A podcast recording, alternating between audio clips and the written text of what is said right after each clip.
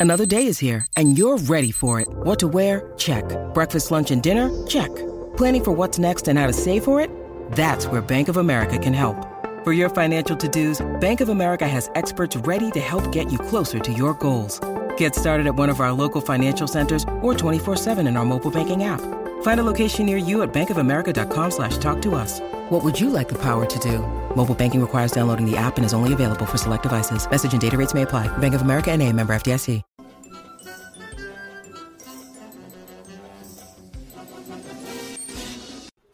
And welcome to a new episode of The Simpsons Did It. I'm your host, Steven Skolansky. And I'm your co-host, Robert Skolansky.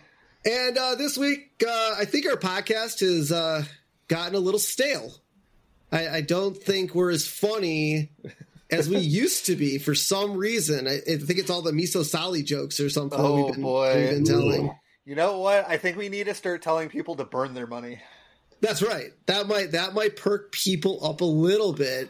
Yeah, I think that's know. just a HelloFresh ad read. Tell oh, people to burn their money. oh, who's, well, that, who's, who's that voice? that's right. That's right. We do have we do have a mystery mystery voice. Um, so because we're so stale, uh, we decided to find a comedian uh, that could come onto the show, maybe help us get our groove back, make us a little bit more funny, tell us we don't have to be corporate shills, um, and uh, sell out. So uh, let's welcome to the Simpsons Did It podcast, comedian, podcaster, all out nerd, Jeff May. Hey, it's me, Jeff May, from all the other podcasts. This is the only one I haven't been on yet, apparently. Yeah, uh, yeah, no, so excited. We we met in San Diego. We met at San yeah. Diego Comic Con, and uh, we're both just like, hey, we, we do podcasts. I was there not working for the first time in a very long time. Yeah. Uh, I just got to screw around, met you guys like yeah. on the street, right? Yeah, we were okay. I was just thinking about that. I'm like, oh yeah, you're the guy we met on the street walking yeah. back. Holy, and we were okay, just talking, and, and, and, I don't know how it happened. It's just, just San Diego Comic Con. Like you're all with your people for the most yep. part. So it was just one of those things. And Steve, uh, yeah. Steve might have had a little bit too much uh, liquid courage that night. Not, not that Steve isn't. Uh, Keep it bold, baby. Not that Steve isn't uh, uh, the type of guy to just talk to random people because he is, but he definitely had a, had a little extra liquid courage that night. Yeah, so it's been, it's been six months ish, and uh, and we we talked about that, and we we finally found some time that we could work together on this one. And you were like, "Which of these episodes yeah. do you want?" And I'm like, "I know exactly which one I want." No, and that's um, and that's perfect. It's so helpful yeah. when when we invite people on that know exactly which episode they want to go to. Um, this episode oh, yeah. means a lot to me. Yes. Like I I love this episode, and it's and it's it's so different than when I from when I watched it the first time when I was like 15 or 16 or something like that um, to where I am now as a comedian in his early s'mores. Uh, I'm sorry, I didn't quite question it. I'm in my you say early, early Rory? I said I was. I'm in my early snrub. So uh, I like the way this snrub ages. But um, now that I'm a comedian and I'm, I'm, at this point in time and looking back and understanding the references uh, a bit more, I mean, I, I do watch this is this is the show is my office or my oh, friends. It's that like background thing that I have yeah. on while I'm trying to exist and float in the world. If I'm cleaning or doing something, or you know, I'll usually have this on. Um, and so this one, I think it really hits hits harder. I I know some of the people that are like guest stars on this episode. It's it's a weird it's a weird episode. It's and plus the Canyonero, baby. That's right. First uh, first iterants of the Canyonero, uh, yeah, which we'll definitely Arrow. talk about at the end of this episode. So, uh, Jeff, one thing we like to ask all of our guests um, who come onto our show is when did you pick up The Simpsons? Was it right away season one? Was it later on? Did you have any fights with your parents making you not watch it? Yes, yes, and yes. Uh, my parents were my parents were young, but my mom was also like really susceptible to the news. Oh, and like okay. the panics of the news. Like I wasn't allowed to watch the Dungeons and Dragons cartoon because oh. my mom was like, "Ooh, someone got," shit. and it was like all that Satan. satanic panic stuff. Because yeah. my mom was so young. So like when The Simpsons started, what 1988 yep. um, and 89, yeah. she was my mom was 20, 28, 27 oh, wow. years old. Like my mom was really young. So you know, and I was seven picking Yeah. it up. I think so. I was like, wa- I was like sneak watching it, and then I still have. I bought the Christmas book that basically recaps the the accidental pilot, the Christmas episode that Yeah. they Oh, used okay, as the backdoor pilot. Yeah. Um, I I there's a, a hardcover book that they sold from the Scholastic Book Fair. Um, don't know how it got in, but it did, and I bought it and uh, and I, I still have that book. I still I still love that. Um, it's it's still somewhere in my apartment. Um, I don't know That's why. awesome. I should I should just throw it out. It's not of value, and the sentimental value isn't that high. Um, Sure. It just yeah, I just for some reason I guess the sentimental value is higher than I realized. But yeah, Yeah, no, yeah. I, I did. I started I started young because you know I was born in 1981, um, which makes me snub years old. Uh, You're so, not like, that much older than us. Yeah, I'm I was- yeah, so so yeah, it hit. You know, I was like that perfect age Yeah. to to to see that. But you know, adult animation at the time was, you know, I mean, obviously, like Looney Tunes was adult animation. We just, Yeah. it has been pushed to children. Um, and then like other adult animation was stuff like Felix the uh, not Felix the cat, um, Fritz the cat, and you know uh, heavy metal and stuff with Mm. like nudity and cursing and stuff like. So there was wasn't a lot of middle ground.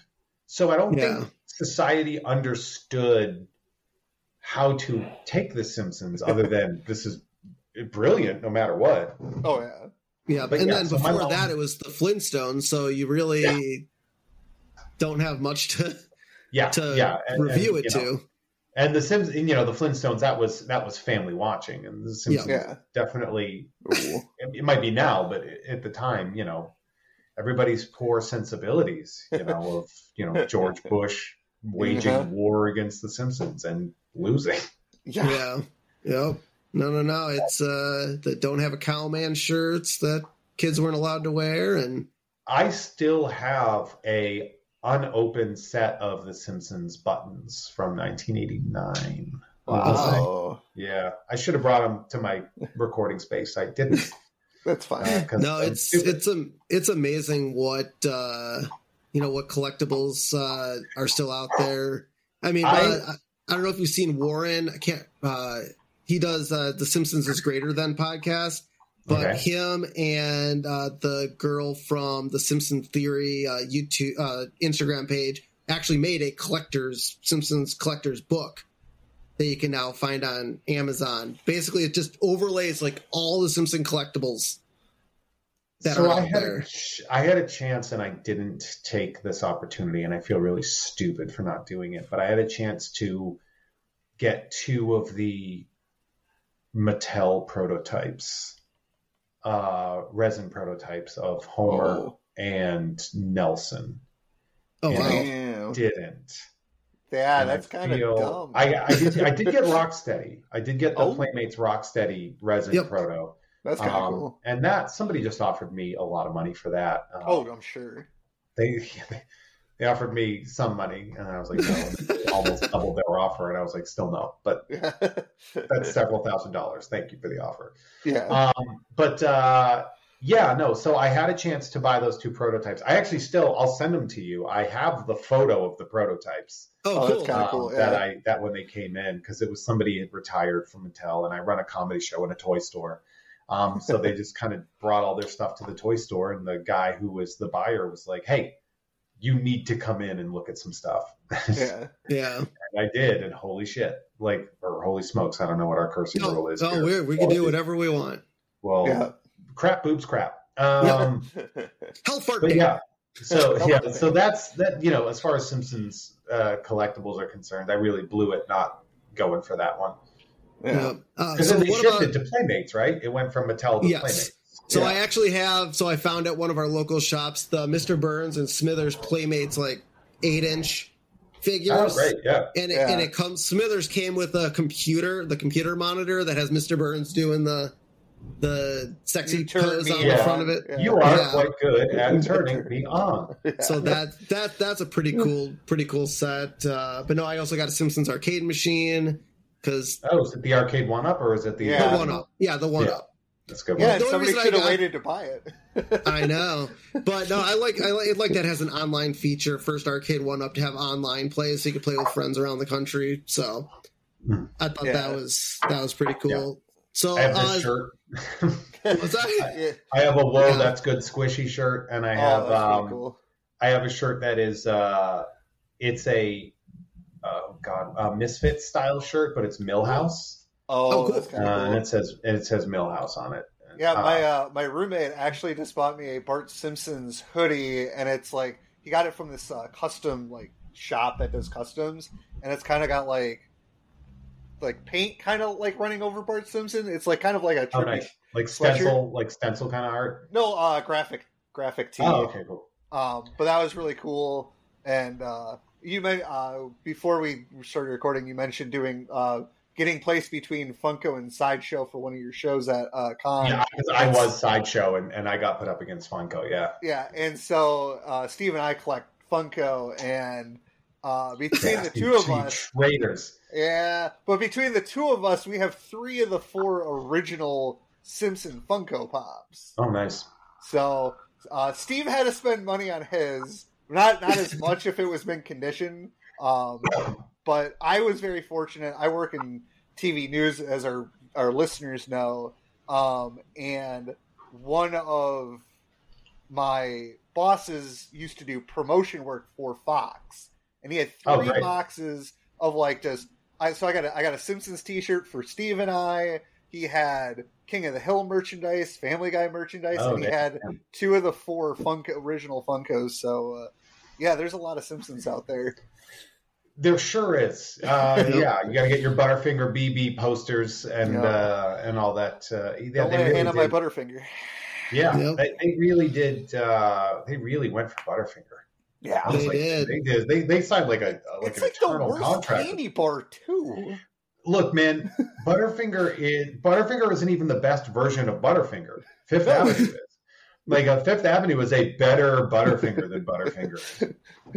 And and Uh, just like just like the Simpsons, they like to sell out to the Yeah. highest the highest bidder, which kind of leads us into this episode where it's Yeah. all about shilling your uh, brand Yeah. Yeah, to to companies. It's, so about, it, it's about artistic integrity, and, and, it, and it is it is a meta commentary on The Simpsons, and that's Yeah. actually one of the other reasons I wanted to do that is that this is the Gremlins two of Simpsons episodes, Yeah. yes, where it is yes, literally a self parody. It's a meta commentary on its own existence, yeah, which is very Yeah. rare. I mean, The Simpsons has been known for doing that. They do meta Yes. jokes all the time, but not a lot of stuff has been particularly meta and also not particularly received well. Like Mhm. when the Apu thing happened and Lisa just looked at the camera and said, We ain't changing it.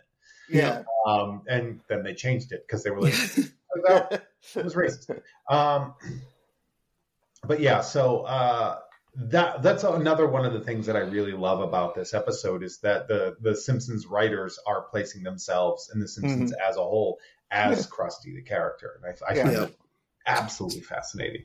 Yep. So this week we are discussing season nine, episode fifteen, "The Last Temptation of Krust," and this is a uh, reference to the movie title, "The Last Temptation of Christ," yeah. which I don't know if Christ sold out much, but No. uh, Got Scorsese a lot of death threats. yeah. yeah.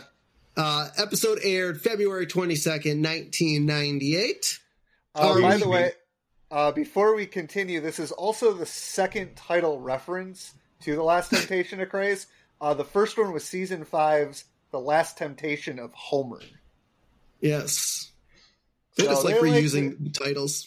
Simpsons Oh yeah, no, there's a bunch. There's a That's bunch of episodes where they they remix the title, and it's like cool. I mean, at this point in time, you've gone what 30, 30 something years uh, of this show, Yeah. thirty five years. 35, Yeah. 36, yep. And you're doing Yeah. what, uh, 20, 26 episodes a season or something like that? I don't know what. Yeah, Yeah, 24 24 to, 24 to 26, give or take. Yeah. So Yeah. that's got to be, that's what, 700 and something episodes? That's right. I right. think they're over, they might be over 800 now, aren't no. That's not nothing to have No. to like create something original. You're going to loop over. I mean, South Yes. Park covered that in like 2000 when they're like, Yes. yeah, The Simpsons The has been around forever. they're gonna be there. They're Yeah. gonna Yep. do it. Like we're just doing our own thing. And if the Yes. Simpsons did it, congratulations to them. Yeah. Yep. So uh, our chalkboard gag this, or sorry, our recap this week. Uh, Krusty realizes his material isn't young and hip, so he attempts to reconnect with his audience. Yeah. Eh, We've all been there. That Yeah. that's sort of you, you've hit your artistic well, and uh, the well seems dry, and you need to reinvigorate. We've all been there. And Yep. Disney Plus, I, I think Disney Plus actually did a decent job for this recap. We get all of our recaps from Disney Plus, and some of them just don't make That's- sense. Best place for it. That's Yeah. right. Because who who better to give you a fair and accurate representation of what's happening than Mickey Well, Mouse? s- some of them, like some of, like I think a few of their recaps on Disney Plus, like just explain the end of the episode, and it's like that's not the episode at all. But this, I will say, this Disney Plus recap is a fair one because obviously Yes. you don't want to Yeah. give the episode away. So No, that's a, a great. fair It is one. great. Yeah. All right, chalkboard. Pain is not the cleanser. I don't get it. Hard disagree. Like, Fire does pain, poker- like, like, is the whole point? poker up the ass. That'll cleanse you pretty well. Like, is the whole point that pain cleanses you? I don't. uh, Is this like from something? I I honestly don't understand this chalkboard gag. Um. So um, I guess apparently their uh, "pain is the cleanser" is a Simpsons phrase. It's been used before, I believe, in Okay. season fifteen. Oh, Um, Simpson. I mean, it's something Ned says. Yeah. Our couch gag this week: the Simpsons' butts are on fire, and they uh, put themselves out in a water that fills the couch. And funny enough, see, episode fifteen is where we finally get our first repeat couch gag. Yes. Um, so typically, if you don't know, obviously Simpsons usually halfway through the season repeat their couch gags to the back half of the season. But this season, actually, they produce a, good chunk of brand new couch gags for us. yeah. And about six episodes or seven episodes left in the season, maybe eight, they finally start doing repeats, which is yeah. hey, I hey, the artists the artists are finally coming up with some new uh new Yeah. material. Like well, it. now they don't even do. Well, I guess they still kind of do couch gags, but it's like quick and very few and far between. Yeah. Um, so let's open up this episode. Uh, we see the Simpsons going to the Springfield Mall, and they go to the store Goody News Goody News Shoes, which is that's a I- great name. I like Great to point name. out this is not the mall from Lisa, Lisa the the Skeptic. Skeptic. No, No. no. So Uh, I, we still don't know what happened to that fucking mall. Uh, they demolished it after one day. After Um, finding an angel, yeah, angel Yeah. Yeah. Uh, so they go to Goody New Shoes, which is great, and Marge is like, uh, she thinks this is the perfect chance for the kids to get some nice church shoes. Um, I hate wearing dress shoes; they're uncomfortable, and I I get you- black tennis shoes. Have you Um, thought about putting an insole in a dress, in a dress shoe and being an adult? Uh, no, because screw being an adult. Adulting sucks. Um, I'll do a I'll do a free promo. Spenco cross trainer insoles. They're twenty dollars. Buy them and put them in your shoes. I used to work at Foot Locker. I used to do that. I do that now with everything I own that doesn't have uh, the sole sewn in. okay. Literally everything. They are the best thing to put in your shoes. Um, Nice. I do have I do have insoles in a couple of my shoes, not those brand, but because I have flat feet, so I need something for support. Um, yeah, support. Yeah, and so Bart's like, uh, what do we need church shoes for? Jesus wore sandals. Good point to Bart. Point Bart. And Homer's like, well, maybe if he had better arch support, they wouldn't have uh, caught him. Point Homer, I Point Homer, guess. yeah. Uh, and Marge, uh, she makes a disapproving. She makes her like "Er" sound, and uh, she notices something. She's like, "Look, Homer, there's that bird you like to argue with." And Homer looks over and sees a parrot sitting atop a perch in front of the store. All creatures great and cheap, not great and small, great and cheap. Um, and Homer's like, "Well, well, well. If it isn't Professor Know It All." Excuse me, Marge. So, so. Yeah, so great. Obviously, Marge is trying to distract Homer, which she does to perfection. Uh, I I can't wait to to hear Homer arguing with this bird. and uh, Marge explains. Uh, I think so. I think this employee is Gil. It sounds a little bit like Yeah. Gil. It's got Gil voice. It's got the Gil voice. He kind of looks like Gil. He's a soft Gil, but he's, He's not as so- pathetic as Gil. Correct. Yeah, I mean, he, he Gil was fired from his uh, realty job, so now he's uh, hucking shoes. yeah. It, And it's a very Gil. It, it's not Gil, but it's every all the ingredients are Gil. Yes. You know, Uh, it's it's fool's Gil, if you will. Oh, Yeah. I like that. I like that.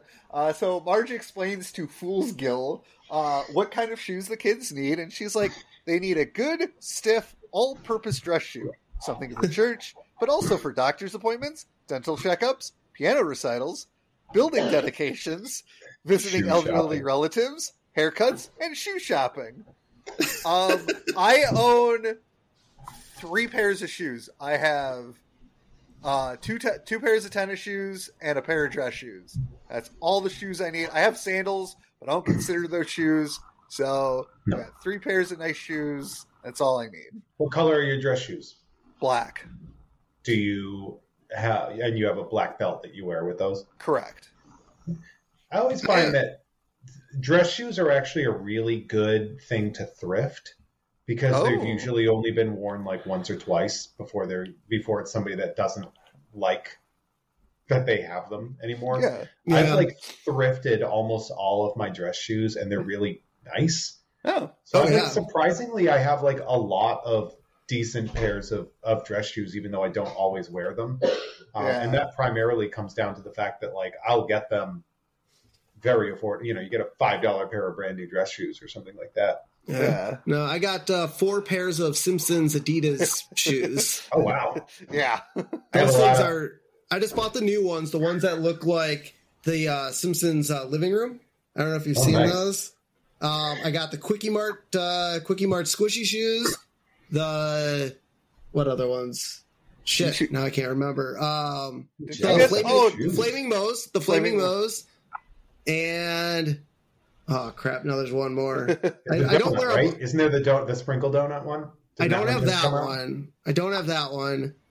God, now I can't remember. But no, there. I every time Adidas comes out with uh, their collabs, I usually try to try to hop on them. Yeah, I tend to wear Adidas because that's where I'm a 13, and if I go to like Nike, it's a 14. But um, I Oh. do have this really weird story where I went into a Goodwill um, right around like Beverly and Fairfax in uh, in California in Hollywood, and I saw these Jordans that were my size, Oh wow. like new, like new Jordans my size, size 14, and I was Yeah. like, I've never. They were like forty dollars a pair. And I was Yeah. like, oh my God, this is great. I'm going to get a couple pairs. And the lady behind me comes up and she's like, do you like Carmelo Anderson? And I Oh was like, God. do you mean Carmelo Anthony? She's like, that's the guy. These are his shoes. He donated about 75 pairs and we Oh have them in the God. back.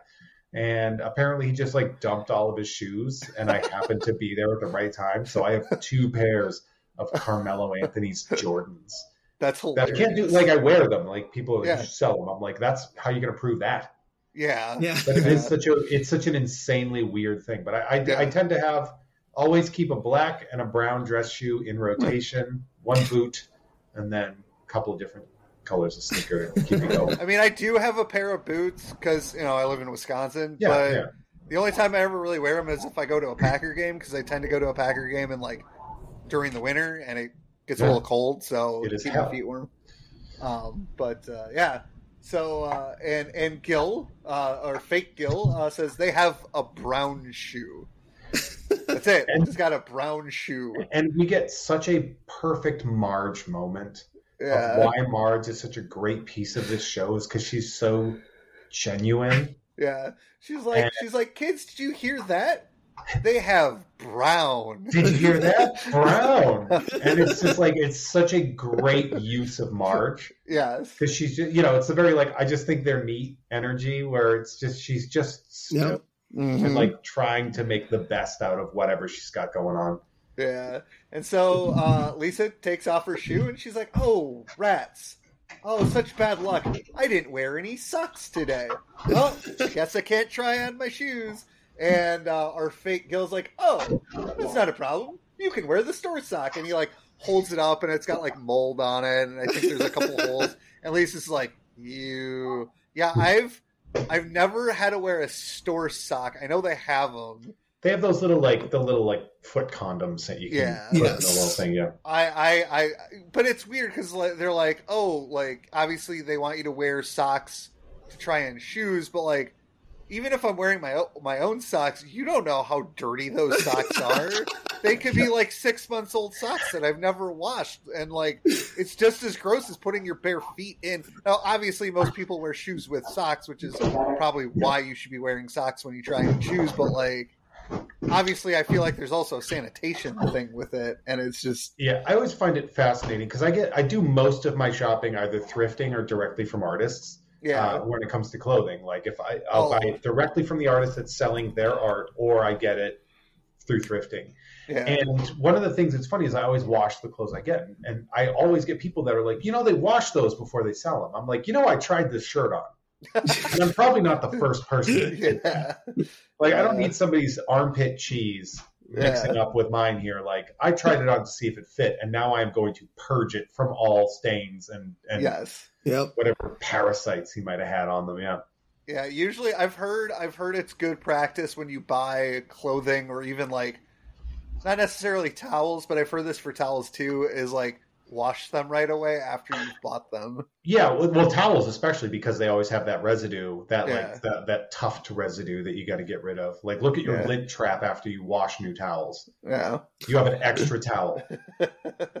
um, so uh, our our employee tries to uh, help Bart with his shoes, uh, but he can't bend over uh, due to a bad back, and he's like, uh, "Young man, can you tie your own shoes?" And Bart's like, uh, "If uh, uh, tells the guy that if he didn't want to tie shoes." He shouldn't have become a shoe salesman. And so the guy's like, all right, bends over and you can hear his bones crack. And that's That's that's great. great. And uh, so Marge looks across the mall to see Homer at uh, at all creatures great and cheap arguing with the bird. And Homer's just like, that's where you're wrong, pal. It's not enough to want a cracker. You have to earn it. So I'm assuming this because I well, it's a parrot, and there are certain parrots that you know do talk, and so apparently this parrot's like pot like saying basically Polly want a cracker. Yep. It's a it's a good punchline to the unseen Polywana cracker. It's, Yes. it's very good stuff. Yeah, Yep. and so uh, we see Bart and Lisa walking around the shoes uh, around the shoe store, and Lisa points out the shoes are at least oh they're walking around in the shoes, uh, testing them out like because yeah uh, we used to do that too.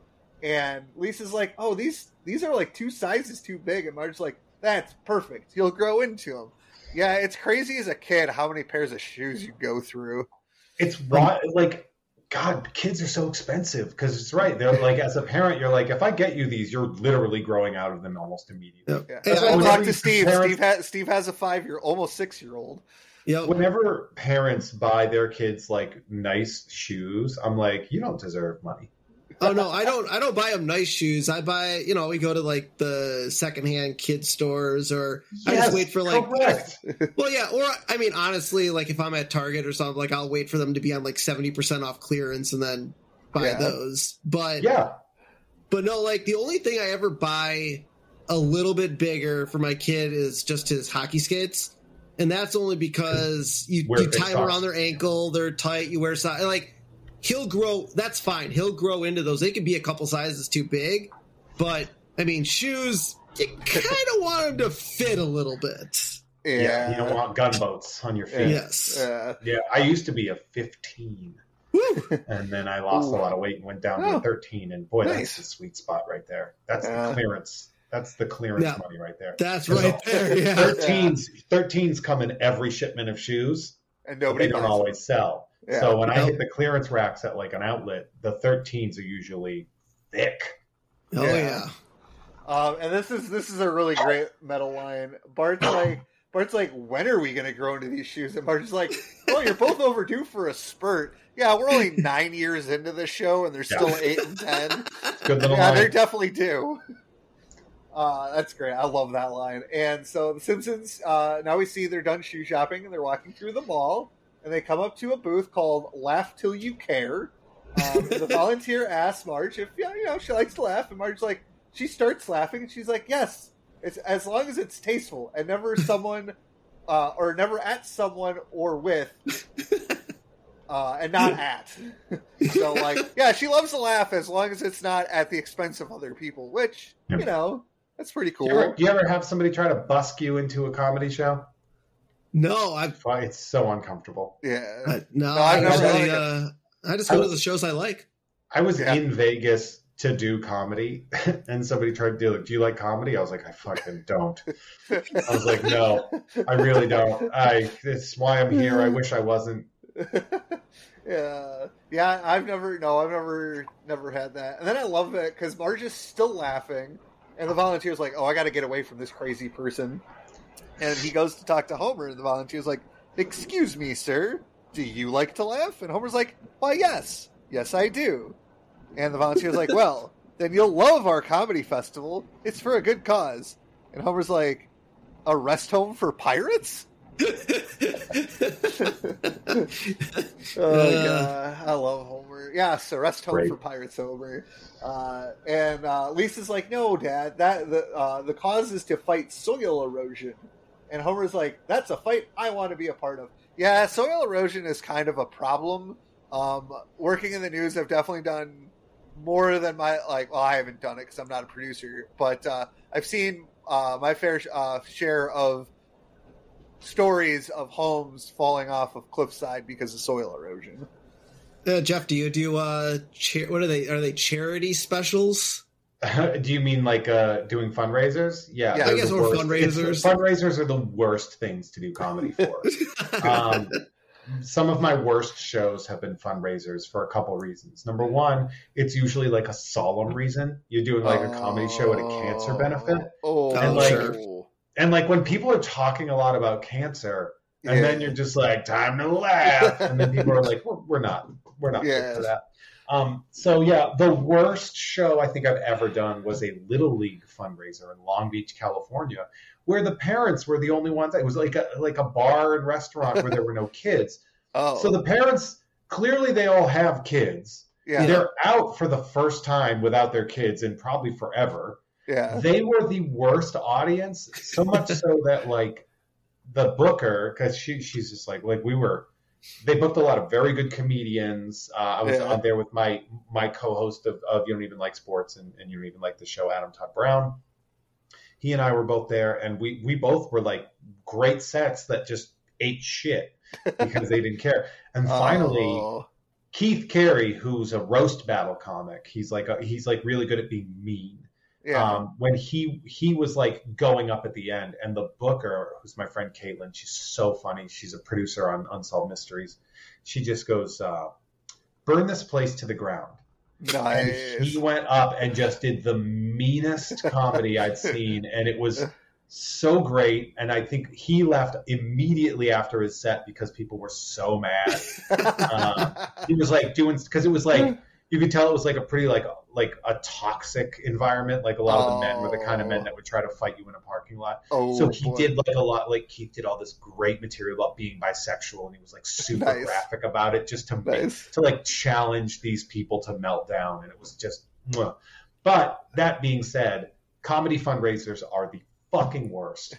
Uh, and if you are at a fundraiser that is a comedy fundraiser, please be a good audience member and stop Yeah. trying to be a part of the show.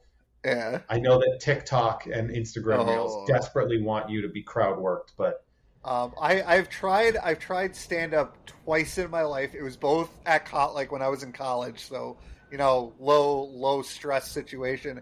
The first time I did it as a freshman, they had like a open not open like they had like a talent show thing for like the freshmen and like people could come and watch and I I did like a 5 minute bit.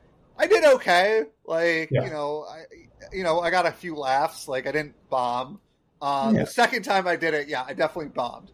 Um, it was not great. Uh, the, the only way to Uh, not bomb is to bomb a uh, whole bunch. yeah, I've you know I've definitely watched a ton. Like uh, one of one of my uh, one of the comedians I've been watching on YouTube recently.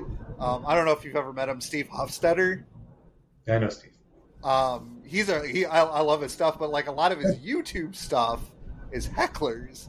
But like every once in a while, he'll post a video where people like will will ask, "Well, how do you get into comedy? Like, how do you get better at it?" And he's like, "You have to fail. You have to be okay with failure." Yeah.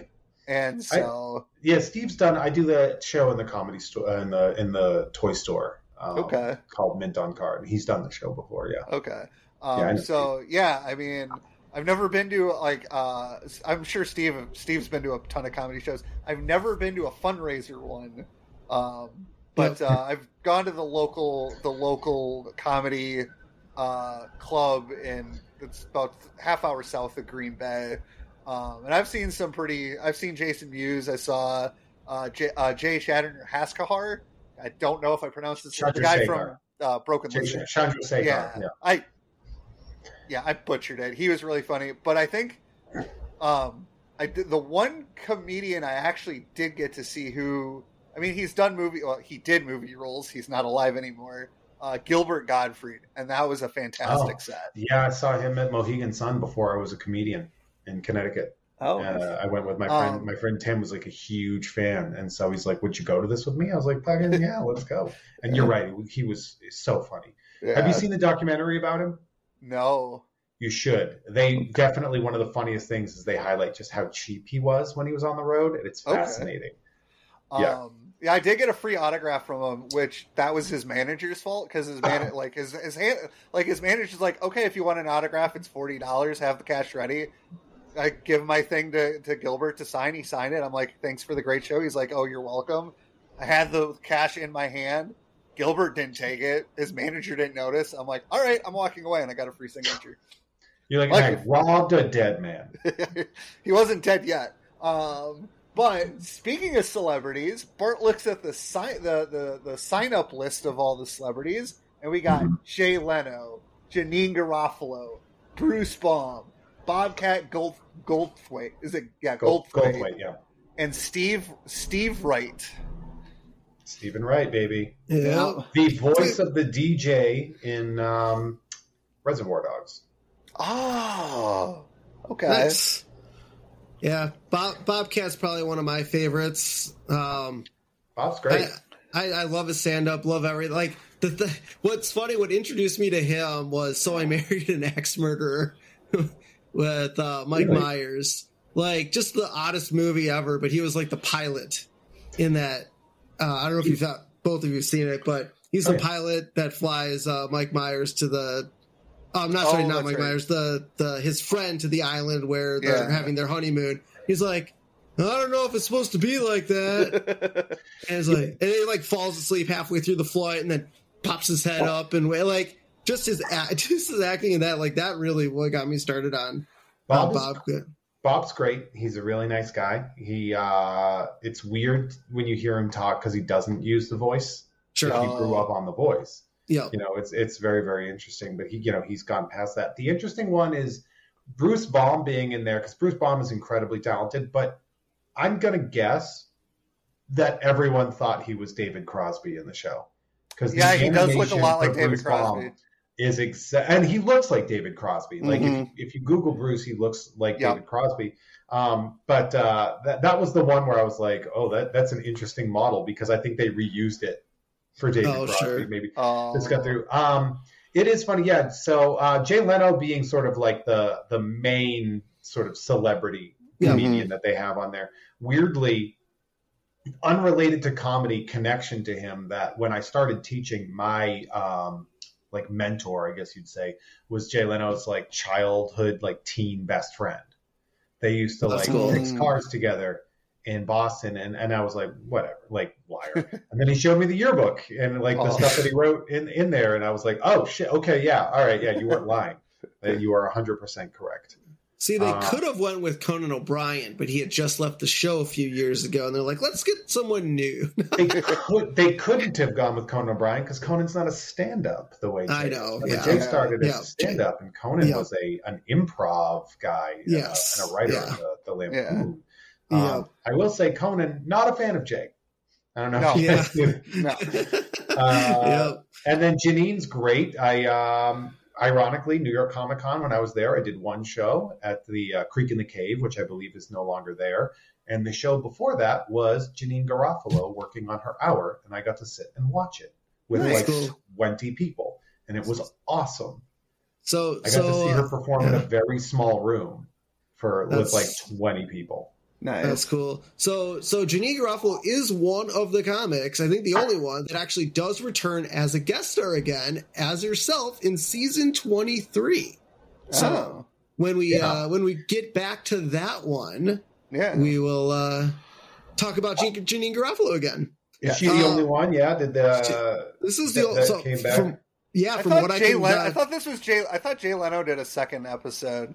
Maybe what I'm seeing at least what I'm seeing. Uh, Janeane's the only one that comes back, but we'll put a Oh. pin in it. We'll see. Uh, Uh, if anyone else shows up again. Um, so uh, Bart Bart's upset. He's like, someone screwed this up. Got all these big comics lined up for the show, but there's no Krusty. and the volunteer asks, uh, "Who's Krusty? Who? Krusty the Clown?" And the volunteer just looks at Bart. He's like, "The funniest man alive, Prince of Pies, the Sultan of Seltzer." I mean, he's, he's a clown. yeah. And uh, the volunteer walks away from Bart to ask Dr. Hibbert if he likes to laugh. He's like, dude, come on, kid. Local local celebrity, not that funny. Yeah. Never, never heard of him. Even though we know that Krusty has been like on TV since like the 60s. yeah? yeah. So um, he's obviously fallen off the off the face of the earth. Well, didn't he Yeah. die in a grease fire or something? Yeah, exactly. Yep. I do like that reference. I do like that he referenced the the Krusty faking his own death Yes. yes. um, in there, but like getting it wrong because it's not Yeah. that important. And then yes. the if he's half as alive as you say he is, uh, you know, you got it. Yeah. Yeah. Um, But yeah, Hibbert Hibbert says uh so something if something tickles me just right, and then he starts laughing for like a couple like thirty seconds, like twenty Yeah. seconds or something. And I'm like, that's a good filler. Keep the Yeah. episode moving a little bit. And so we cut to Springfield Amphitheater, where a banner on the outside says Comedy Festival Night is being hung up. Yeah. Um, and Bart goes in and tells the man he's looking for uh, someone named Jay Leno. And, uh, you know, Bart get this the- kid a TV? hey, thanks, Mister. yeah. yeah. I'm gonna try. I'm gonna try that trick. That might. Yeah. That's such a good literal interpretation of of that line. Yeah. It's sort Yeah. of like the line the the aw kids can be so cruel and really, Yeah. and then he runs away and you just hear Lisa screaming. Yeah. Uh, and Bart, you know, Bart thanks him for the TV. He's like, "Look, look, I'm just joking, kid. I'm Jay. I'm Jay Leno." Yeah. Um, and then uh, Jay asks Bart, uh, "What what he can do for him?" It's like, "Well, you're running the show. How could you leave out Krusty the Clown?" It's like, "Ah, Krusty the Clown. That takes me back. Didn't he die in a grease fire?" It's like, "No, he's alive, and he's so funny you could plot." At least according to his press release. His own press release, and it's just a flyer. yeah, Yeah. just a corner flyer with tabs on it. Yeah, that's that's like such a great little bit that I think like that's a little throwaway gag that kind of like probably went over or under a lot of people's heads is that his Yeah. His press release is basically a, a tearaway flyer. Yep. Like something that you would see at like the local bulletin board with like a phone number that you tear Yeah. off at the bottom. Yeah. Which is which is kind of funny to think about because obviously through season nine, we're not really led to believe that Krusty does any sort of stand up. I mean, I clearly will see that he does like birthday parties and stuff, which maybe Yeah. that's what the press release would be for. But um, that's really like really we just know him as the TV clown. Like the Yeah. that's that's what he does. yeah. Um, and then Leno's like, well, if he's half as alive as you say he is, he's in. But line. aren't they aren't they doing the comedy show like right now? Like isn't it going on Yeah. going on right now? yeah. It's like the day of. I don't I doing don't a know. drop-in, uh, yeah, or or I guess you know the reality of that is it's probably they're putting up the banner, which means it's later that night. It's Sure. true. So, and that's why they call Krusty, and Krusty's in in a portable sauna, saying basically to piss off, and then Bart basically says, "Tell him it'll work towards his community service." Yeah. Yeah. Uh, Well, well, Krusty like charity, eh? And uh, and what's my cut? Nothing. It's like nothing. Now, I make more than that than taking a schwitz. because he's in a steamer at a kid's birthday party. Yeah. yeah, and then he just uh, inflates a balloon. That sideshow Mel turns into a balloon animal, which I thought was a great little line. Yeah. Yeah. And then the Krusty wishes the kid a happy birthday and tells Mel to get the kids out of here. He's like, all right, that's it. I'm out. Yeah. I'm done. Um, And then Jay tells Bart that he sounds reluctant. It's like, well, tell him it'll count towards his community service. Yeah. and then Krusty agrees to do the festival. And uh, Krusty groans and says, uh, swipe one pair of Haggar slacks and you're paying for it for the rest of your life. So, Uh. so uh, you never swiped anything from a thrift store, right? You've uh, always purchased Me? it. No, I wouldn't steal from a thrift Oh. store. No, no, Oh, no. okay. no. I'd steal from Target. There you go. I'd steal M and M's at the self checkout at Target. Yeah, they don't they don't check anything, man. No. I I'm mean, not saying I do that, but I would do that every time I go to Target. not saying I put things on the bottom of my cart and just forget that it's there yeah. and I gotta walk. tell you, If you're dressed nicely and you accidentally shoplift a bag of peanut M and M's, No one's gonna care. Get any, nobody's going to care. Yeah. No. It's very easy to be like, "Oh my god, I totally forgot that this Ex- was up in this part of the carriage. It's my bag." exactly. Yep. Um, and so uh, at the night of the festival, uh, we see Steve Wright is the first first comedian, and Wright says he finally got around to reading the dictionary. Turns out the zebra did it, and everyone laughs except Homer. I don't, I don't get it. One of my favorite. This this is legitimately. I don't mean to interrupt, but this is one of my most reused Simpsons lines in all of history. Nice. Yeah, Lisa's like, uh, the zebra didn't do it. It's just the word at the end of the dictionary. I still don't get it. And neither do I. I don't get it either. Uh, really? Well, I get it. I mean, I get like Lisa's explanation. It's just I feel like the the con like I I mean he's like the zebra didn't do it. Like the whole line is the zebra the zebra did it. Yeah, because that's the the last the last n- n- noun in the in the dictionary. So it's Yeah. the end. Of, it's the end of the story. Is Oh. who they reveal who the oh, killer is. in Gotcha. The mystery novel. Robert, don't. Robert's like Robert's like Homer. He's Yeah. like, I get jokes. So so that know what? You know what? oh, The- the I get jokes- jokes. The, Like the jo- that- jokes are funnier when you have to explain them. But that see here's here's the one thing though. It's a pretty decent joke. Yeah. I'd Yeah. it, it's it's very much a Steven Wright joke. It's a Steven Wright Yeah. '80s joke. Okay. Um, but but you know he's dry one-liners. That's his Yes. whole thing. But the idea and and the line that really sticks out and one that I've used countless times is oh I get jokes. Like I I say that a lot because it's such a it's such a perfect thing where he he's confused confused confused and then finally when it's like oh it was a joke It's like oh oh okay well I get jokes then that is funny. yeah. Yeah. Uh, So then we a- uh, we see Krusty, Sideshow Mel, and Mr. Teeny going backstage, and Leno greets Krusty, but Krusty doesn't know who Jay Leno is. That's Kinda. kind of that's weird. It's because he's been too selfish and lazy. Uh, and he's so we keeping. Well, it's like he's he, he he's never he hasn't kept tabs on any part of the industry whatsoever, Yeah. Oh, and he's sure. also he's also big dogging people that are so much above him. Yeah. Like Jay Leno, you got to remember at the time Jay Leno was um, the host of the Tonight Show. He had like just Yep. gotten it right. Yeah. So yeah, or no, he'd had it for a little while. I forget. This is '98. So like Jay Leno is probably the most famous comedian that is in Yeah. Seinfeld in 1998, right? yes, Yeah. Um, he's the most watched comedian at the time as well. Like you know, more people saw him right every night. yeah, So the idea that Krusty do- is big dogging Jay Leno when he's just a local celebrity. celebrity putz yeah, it's such a brilliant. It's such a brilliant thing because it it just shows you how out of sync he is with everything. Yeah, yeah.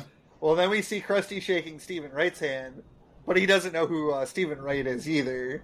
Yep. And uh, and then Bobcat Goldthwait comes up to Krusty. He's like, "If it wasn't for you, Krusty, I would have been a doctor." The voice, you got to try the voice. I I can't try. I don't ask me to try the voice. I'm not good with voices. That's a Uh, tough one to recreate. Yeah, Yeah, and then uh, Janeane Garofalo comes up, uh, or no, I'm sorry, she's doing her set, and she starts it out by saying she got her period that day, and Marge just spits out her drink. She's like, "Good lord!" Because like, obviously, even like, I mean, obviously, women comedians tend to talk more about like women issues, and Marge is definitely gro- like brought up in like, oh, women shouldn't talk like that. Yeah, And, it's, uh, that's that's that's. I mean, that's the only thing that I didn't necessarily like about.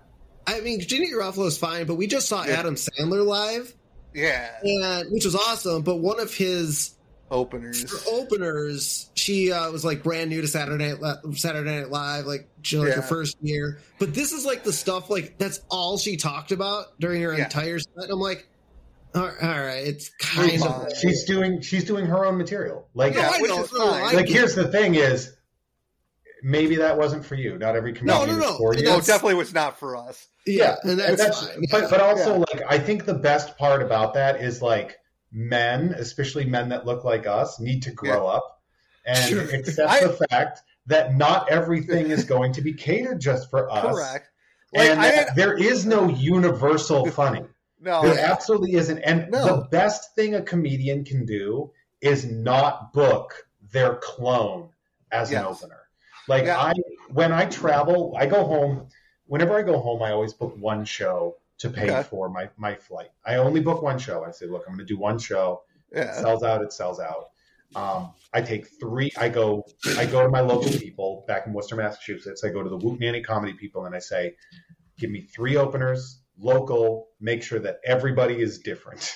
yeah, I was like, "Do not pick three straight white men to have the same perspective that I have yeah. on stage. I, that is boring." So, Yeah, like oh, yeah. in that regard, like if somebody's doing her material at a period, I don't need to have my period to know good joke structure. I'm also Yeah. a comedian, that's what I do. But Yeah. like it doesn't bother me when something isn't made for me anymore because we, and when I say we, I mean the three of us collectively, but white Yeah. men in general, have been placated to Oh yeah, for all of America. Like Yeah. for the entirety of America, we have been gifted that we are the base level of human being. there. That we are we're, we're the starter on the video game create a character screen. yes. That we're the base, and that Uh, any change from that is a deviation from the norm.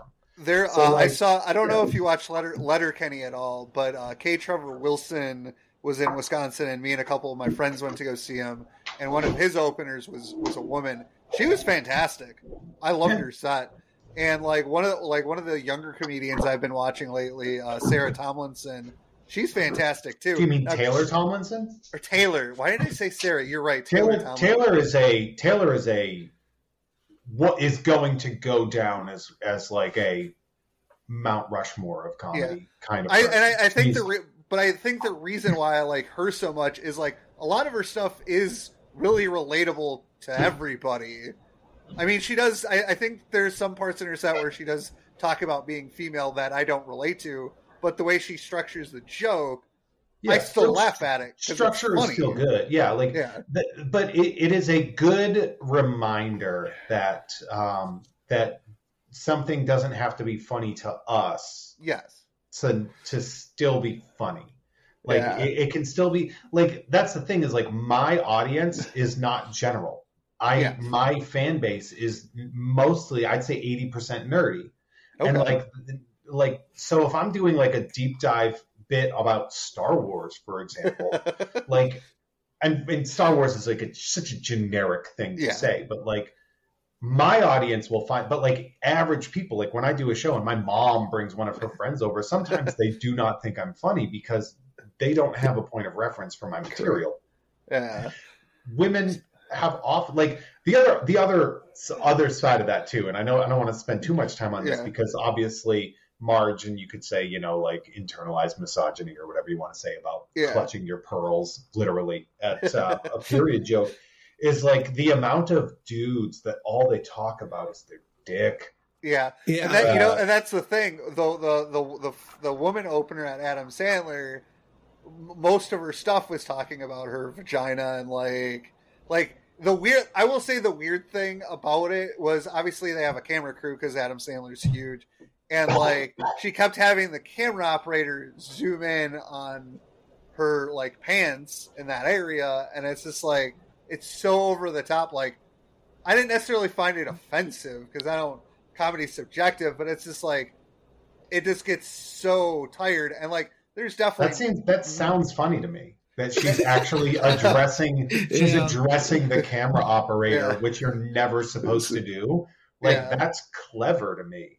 Um, I, and I, but I, but for me, I feel like if a guy comedian did that too, I'd also find that not funny and like, please move There's the hacky stuff, sure. Like there's hacky material, sure, but like, you know, it is one of those things where you know, you know who thinks she's funny? Adam Sandler. Yeah. So like that Yeah. should also give you that perspective of being like, and I've had to, I've faced this, and I think a lot of that does come through like being in the trenches, being in there, and Mhm. also like having to like check myself, uh, you know, like the, Uh-huh. the check that privilege of of like understanding that, you know, I have been pandered to and catered to my whole existence. That it is funny to when something, and you see it now, these like culture wars of like, Oh yeah. you know, a, a, a movie with a wo- Marvel makes a, a woman movie, and people are just like, how can I know that's to me? Uh, it's just it's very funny to me. It's it's it's the fragility of the white male ego is is a very Mhm. fascinating thing to look at when you're also inside of it, Mhm. and you get to see the people around you like, why why are you so weak? Not you guys, but I'm saying in general when you see these people, I'm like, Uh, and then the easiest thing to do with them because you, you you know what they prize, mhm. and you just go, hey, why are you so small and weak? and it's Oh, like yeah. such a it's such a trigger for white men to be called that that it's just Mm-hmm. oh it's so good it's so fun to do that Yeah. So we it's see. my Uh, favorite sorry i didn't mean to go on a I, hold on i'll get off my soapbox real quick Yeah. Uh, so we see uh, Garofalo of uh, continuing her set. She's like, uh, uh, she's, she's like, oh, I got a new boyfriend. She's like, you know how it is when you're kissing a guy with a tongue stud, and everyone laughs. that's a, but such a 1998 yeah. Yeah. But that's such a Homer, 98 thing Homer is pounding on the table with his fist, laughing. He's like, yes. Oh God, yes. it's so true It's so good. So uh, Jay Leno announces that it is time for something special. Uh, the man, Spencer Tracy, called the most promising newcomer of 1959. Put your hands together for Krusty the Clown. So yeah, Krusty's been in the game for a really long I, time. I want to know how old he is at this point. a I hundred. mean, that's, yeah, that's the that's the bit, right? Yeah, that he's yeah. uh, he- that he's he's covered up in makeup to hide how much of an old rotten man he is. Well, we'll Yeah. find out how old he is because uh, so Krusty's music plays him on, and Bart, you know, cheers for Krusty because Krusty is Bart's hero. Yeah. And so Krusty does his. He's like, "Hey, hey!" And he asks the crowd about, uh, uh, "Have you ever had those TV dinners?" I've tried one. Of, I tried one the other day, and when lightning strikes, strikes, the peach cobbler goes out, and It's Bart is literally the only one who laughs at the joke. He's doing like hacky Catskills comedy, Yes. comedy, which is so funny. That it's such like an outdated form of comedy that he's doing, and he's doing TV dinner jokes, Uh, and then they they they rightfully are like, oh god, what? he's like, oh no, I better hurry up and be racist. uh, because that's what they that's what comedy used to be. Like it Yeah. used to be just nothing but punching down, mhm. and it used to be just oh me so sorry with the buck Yeah. teeth. Um, and Uh, and go ahead. Uh, yeah, Krusty, and then Krusty's like he just repeats the word cobbler, and then uh, he says like uh, the other thing about TV dinners: if you don't have leftovers, you have oh you don't have leftovers, you have reruns. And then no, not even Bart is laughing at that joke. I understand the joke; it's a poop joke, but it's not funny. Um, and uh, Janeane Garofalo off to the side, she's like, "Is he doing TV dinner jokes?" Um, and she sarcastically says uh, to take that. Uh, oh no! And then she's like, "Oh, take that, Swanson's." Um, yeah, we used to have a Swanson's uh, like van that used to drive around our neighborhood. So Oh, um, what, like a a truck, a like an ice cream truck. man that used to Yes. deliver TV dinners. Yeah, That's unhinged. I yeah. love no. it. Oh, and so Krusty's like, "Oh, you don't like that one, huh?"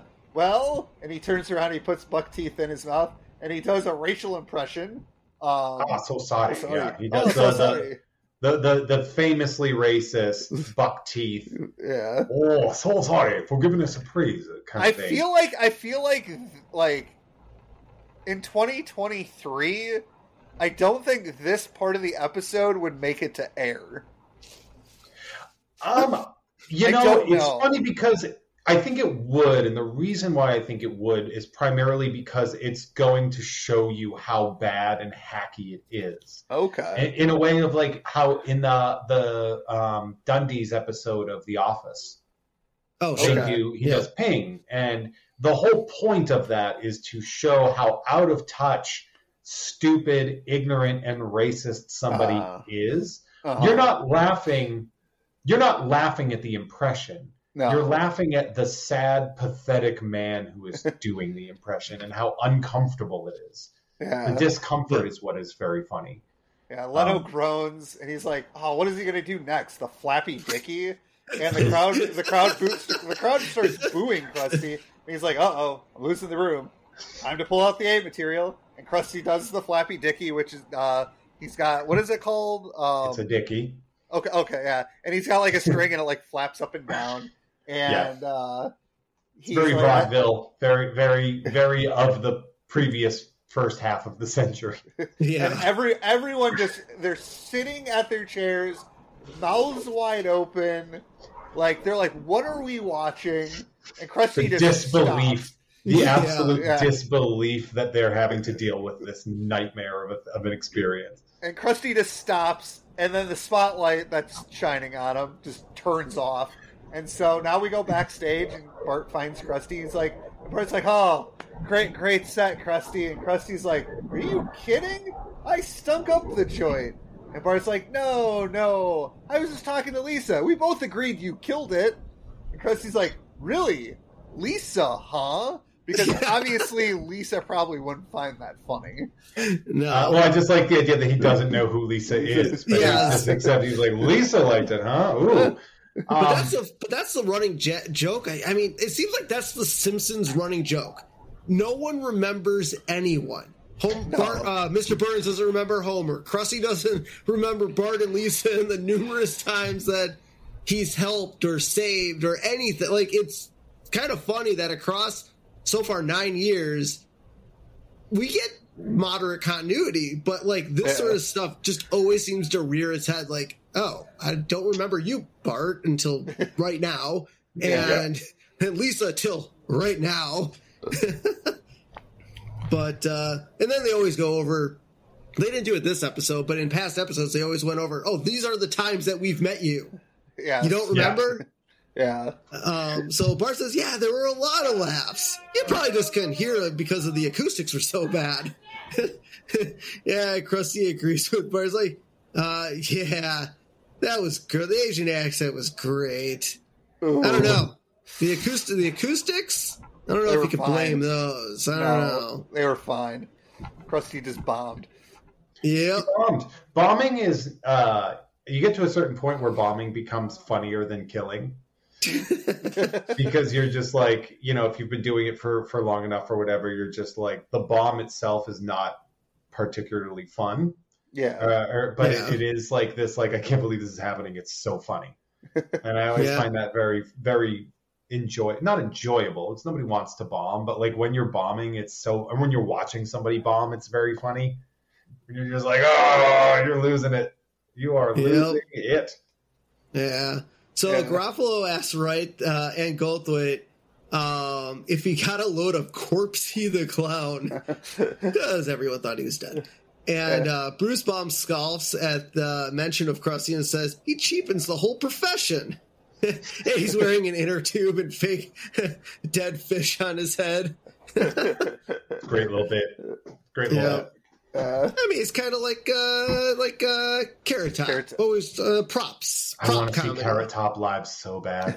Oh, you wanna haven't see yet? it. I haven't. No, because like every time I go to Vegas, I'm always just like, I gotta see Carrot Top, and then they're like, yeah, tickets are hundred and something bucks. Sure. I don't Yeah. see it that Yeah. But I genuinely do want to see Carrot Top. I bet it's a great show. I genuinely gotta- think it's probably a very enjoyable show. Yeah, you gotta you gotta get get up big at the casino that he's at it. Then the person comes like, "Hey, here's some complimentary uh, carrot." I think it's at Mandalay. I think that's where he. Like I stay at Mandalay Bay. Like I literally stay there uh, on Thanksgiving, and uh, yet I haven't seen him. It's, uh, it's Oh, wow. embarrassing for me. One day you'll get there. one day. I, I guess someday. Um, so uh, Baum asked the internet comic what he thinks of Krusty, and the computer internet comic beeps a couple times, and the comedians laugh. It's a great little bit. Computers are funnier than humans sometimes. yeah. And uh, Leno tells the comedians to keep it down and points that Krusty heard everything because you know he's They're right right, there. there. behind the behind the curtain. And uh, stagehand comes in and tells Krusty me Krusty is like five minutes. It's like oh I don't want to go back out there. He's like no you have five minutes to get your stuff and get out of here. Great little, such a great little five minutes, Krusty. Oh, I'm not going back out there. No, you're no, we're asking you to leave. Get, get the Yeah. hell out of here. And Krusty groans and falls out of his chair. and so uh, we see Mel and Krusty are at the Pimento Grove. And, you know, Krusty asks where Mr. Teeny is because Mr. Teeny's uh, Krusty's secretary. Yes. And uh, Mr. Teeny, you know, rollerblades up to Krusty with the newspaper underneath his arm. And we get the headline Dog kills cat, comma, self. Murder suicide. Such a, it's a great. Oh, that's such a good little joke. Yeah, that's pretty funny. And so Krusty grabs the paper to read the reviews, which I don't know if much. I don't know comedy festival. I, I mean, I guess in the night. I guess I don't remember much comedy in the nineties. They probably didn't go to much. Entertainment reporters entertain uh, report on entertainment. Yeah, they, They- still do. God. And uh, obviously everything's online now. yeah. um, that kids is a newspaper.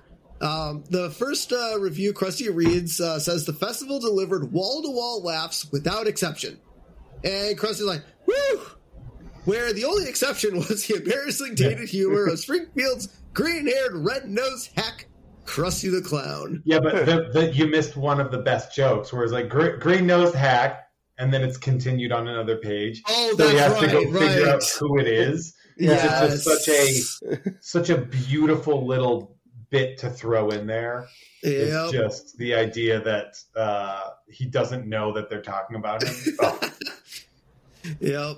No, that's uh, that always bugged me with newspapers though. Is like you're reading a story, Mhm. and all of a sudden you got to turn to page nine B because no one really cares that badly about the story. They'll just finish the rest of it up in the back of the newspaper. Yeah. Um, we got so so much Kr- space. I know. And so Krusty groans and you know puts his head on the head on the table, and he's like, and uh, Sideshow Mel's like, they say any any publicity is good publicity. He's like, you sir are an idiot. Krusty! Yeah.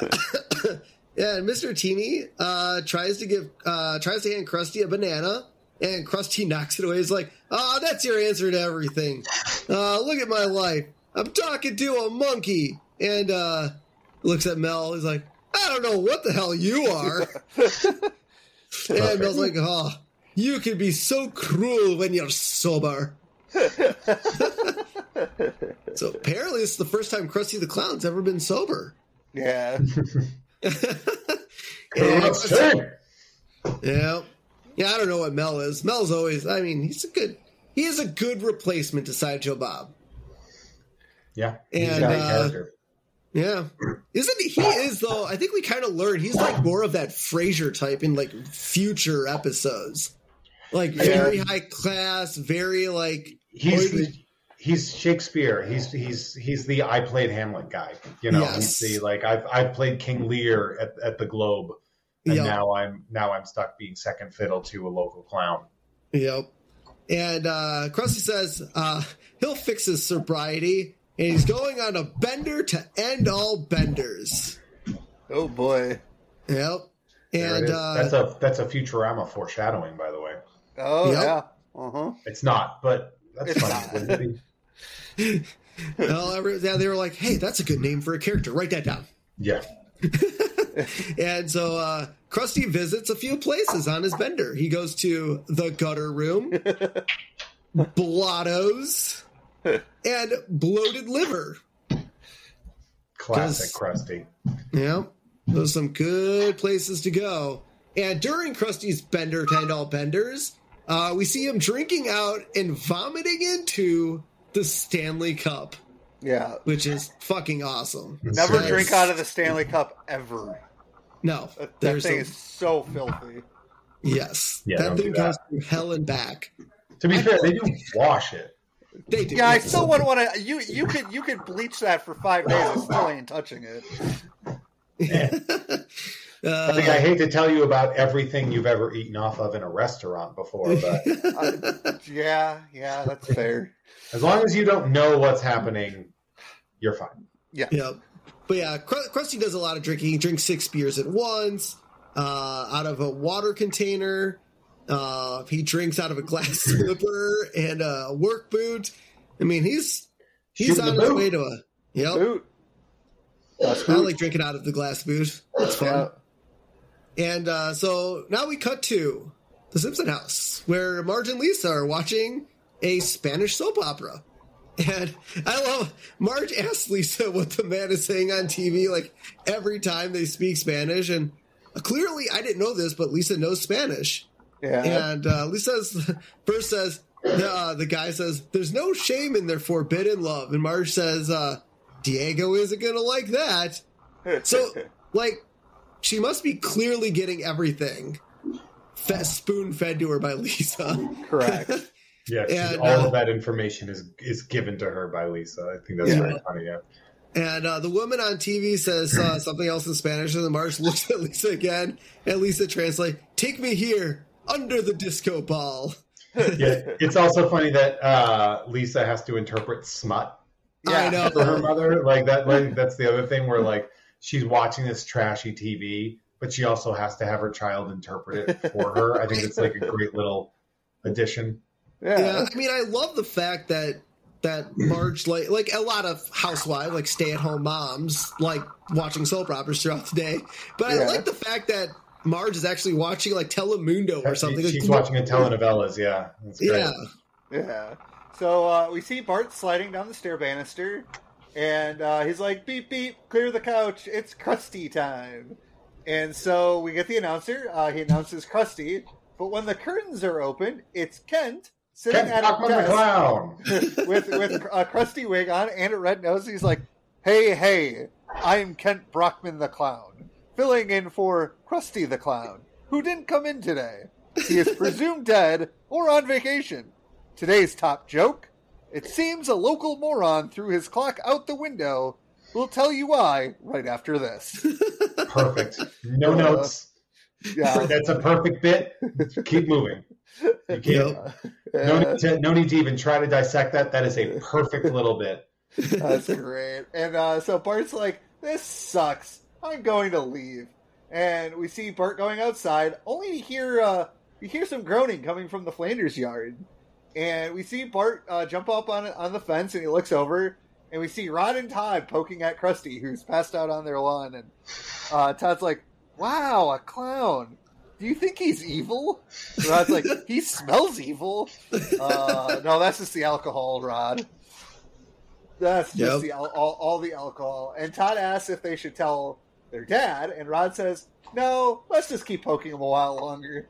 Wow, Rod and Todd are all right. Yeah, little creeps. You- yeah, yeah, And, that's uh, right. So uh, Bart Bart chases Rod and Todd away from Krusty. He's like, "Get out of here!" And they run back into their house, and Bart drags Krusty into the house and up the stairs. So Bart's got some strength because Krusty Krusty's a bigger guy. Yeah, but I love the fact Yep. that every every step they take, Krusty's head hits the stairs. yeah, it's like, oh, sorry. So, I- oh, ow, sorry. sorry.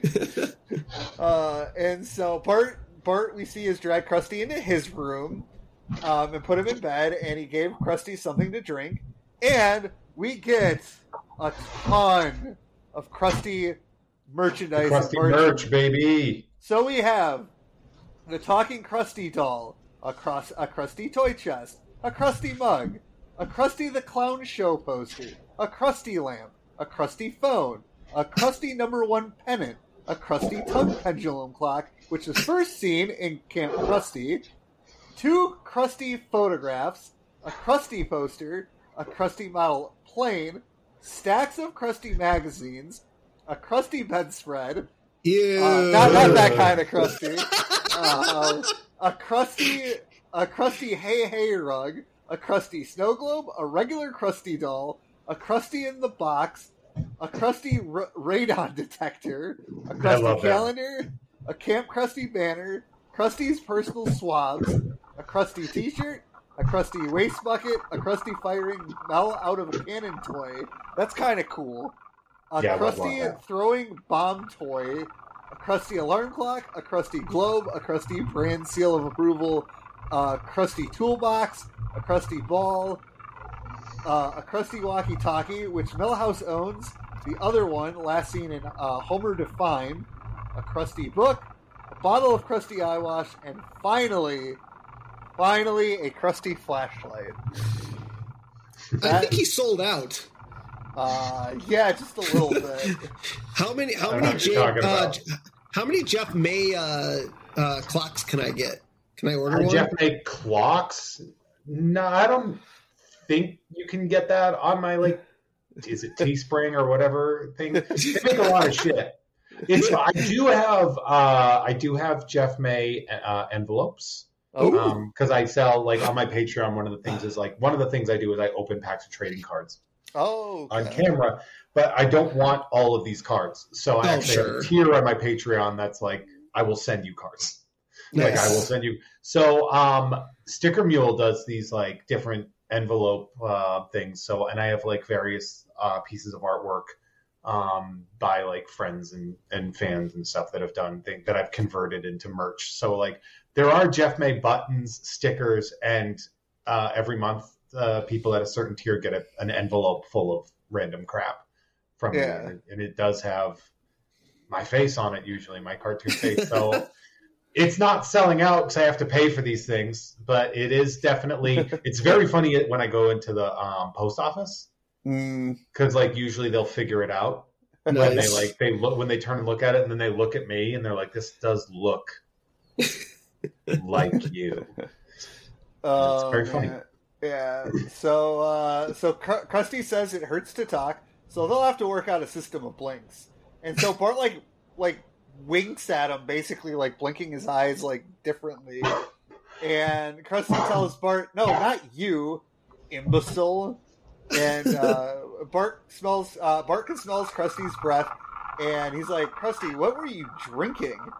Was it gasoline?" And Krusty like, "Yeah, I was drinking gasoline, mother."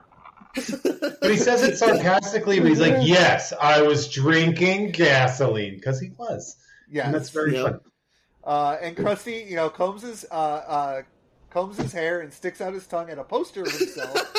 but you know, it's just a poster of himself, and, he, and, and like, and he thinks the tack that Bart used to hang up the poster is actually in his head Yeah. because he believes This the attack in my forehead, I gotta Yeah. pull it That's out. so yeah. good. Well, I mean, he was drunk. I mean, yeah, it, it's definitely a possibility. yeah. And so Bart, Bart points out to Krusty, he's like, "Dude, that's a poster of yourself." And Bart says he has all of. Uh, he's like, "I have all of your stuff." He's like, "Man, I can't believe how much crap there is with my face on it." yeah. Um, and Krusty picks up a jar of his Krusty uh, personal swabs. He's like, "Man, what was I thinking?" He, But I feel realized- like almost as like lawyers did a lot of this stuff too. Because what? Uh, I'm trying to remember what episode it was. the Krusty-O's and the metal. the- yeah, yeah, yeah. Because like that episode has like his Krusty brand seal. That was like the first Yeah. episode where we learned about his products and everything. And even then, he's like, I don't know if I how I even endorsed any of this crap. yeah, Yeah, it is. It is very funny though because he, uh, you know, they do definitely play him out as just being like a greedy dumbass. yeah. Yeah. Yeah. And uh, Krusty realizes he should have been working on his act all these years. I was too busy selling out. Now I'm just a tired old hack. And then he starts to cry because you know. Yep. And then Bart pulls out one of the swabs on Krusty to use on Krusty's tears. Like, get that away from me! yeah, And, the uh, burned him. yeah. And then Get that thing away from me.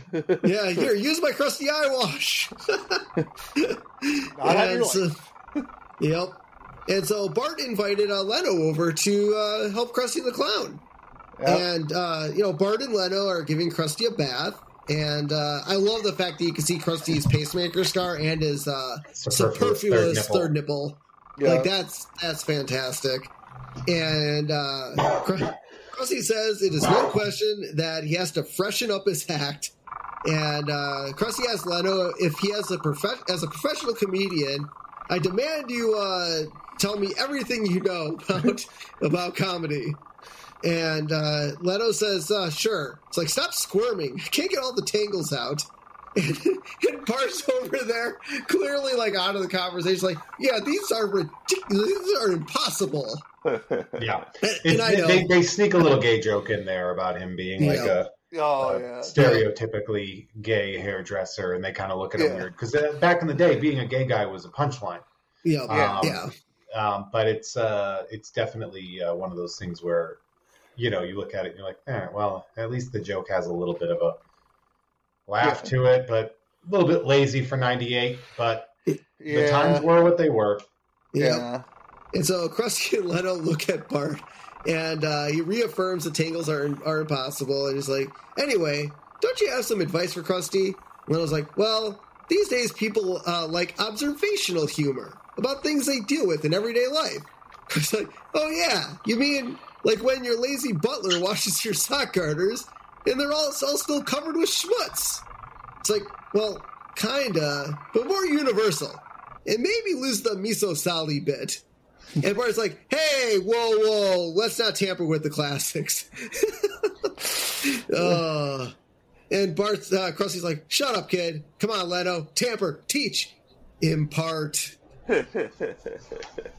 Krusty's ready to, Krusty's ready to learn. ready, he's ready to he's ready to move it up by it's about time Yeah. to uh, it's about time to have the Bart comedy jam. Yes. And well, first, first Homer walks into the bathroom and starts unzipping his pants before before he speaks up. He's like, "Oops, sorry, son. I didn't know you, Jay Leno, and a monkey were bathing a clown." it's like though you walk into a bar Yeah. joke, Yeah. and was like, "Well, they are. So make with the loofah or get out." Good stuff. Uh, so Bart puts on Bart's comedy jam in the living room, and he's he's he's the opener. He's starting with his jokes, Yeah, and Bart's uh, Bart says, and then of course uh, there's Mom, who sounds something like this. He wraps up a blue towel on his head, like Marge's hair, and imitates Marge's voice. And uh, do your vegetables. Make sure you shower. Uh, take a sweater. Mm, I don't think that's a good idea. Mm. And Homer and Lisa laugh. What's And that? Marge makes that. mm. yeah. She's she's not impressed. And uh, so Bart introduces Krusty, who tries out to try out his new material. Krusty like, "Hello, I'm a real person, and as a real person, I made some humorous observations about the real life. Yeah. For example, have you ever noticed how there are two phone books, a white one and a yellow one? What's the deal with that?" One's for residential and one's for businesses. Yeah. oh, Well, well, What's next? Blue pages? yeah, that's for government offices. Yeah, Bart's like, they have those. They're for government listings. What's I funny about this, this has a great insight into comedy, which is, and you'll hear this from most successful comedians, which is don't write for your audience, Yeah. write for yourself, and your Yeah. audience will show up. Mm. And that that has really sort of landed uh, for me. Now, granted, I've, I've really pulled away from stand up since the pandemic started. I, I kind of like shifted my focus more to podcasting Sure. and getting back into stand up actually pretty recently and having fun with it. But yeah, like I always just did my thing. And I was like, well, the people will come. Yeah. You know, I'll find myself doing Comic Cons and Anime Expo and you know, I do my show at a toy store and I do comic book shops. Like it's pretty standard stuff, really. Well, I mean, that's what impressed me most about Jim Gaffigan is like he just talks about food and being fat, white, and bald, and a Christian. And I'm none of those things, but everything he's saying is fucking He- hilarious. Jim is brilliant. Jim, Jim Yes. is great. He does brilliant comedy, but it, it is very digestible, hmm easy comedy.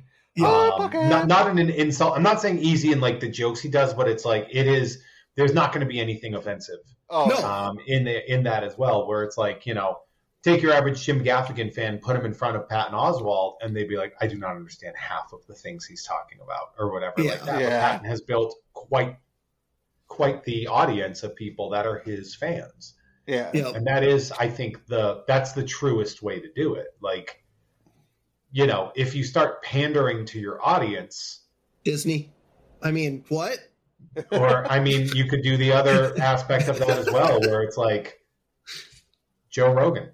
Yes. Joe Rogan. Joe Rogan found a way to pander to. I'm sorry, like if if, if anybody listening is a fan, but like to people that think they're smart while they're not. Yeah. Yeah. Well, Joe, I mean, Joe Rogan has admitted that he is a moron. Yeah, but he does that because that removes all responsibility Yeah, true. of him saying these things. Where he's like, "No, don't listen to me. I'm just a moron with a podcast." It's like, no, you're a wealthy moron with a Mhm. massive fan base. yeah. And if you are radicalizing them to do stupid shit because you're like, I'm just a comedian. Well, like, I'm sorry, but you've you've leveled up past being able to say I'm Mhm. just a comedian. yeah. That's that is the double-edged sword of fame. You want to be considered the goat, Dave Chappelle? That's awesome. But if all you do is focus on the trans community, you actually just sound like a sad old man who's Yeah. trying to at least line yourself up with bigots that will still pay you money. And that is like, you know, you die the hero or you live long enough to become the villain. Batman Correct. reference. Hey, I Hey, know. There you go. Where it's like, a true idiot uh, like if you want to be a smart idiot the best thing to say is i might not understand this but i know that that doesn't mean i'm right and they're wrong yeah. like i don't understand the mentality of being trans because i am not that yeah. i am not i don't know what it's like to be gay or trans or black or a woman. Like that doesn't mean i'm right. And so when you get to a certain point and you you you dig in those heels and you're like no i'm right because this is my truth. And it's like it's not about you. Like Yeah. it, it, isn't. And and this is a thing that krusty is going to hit. He's going to hit this wall of being like what do you people want?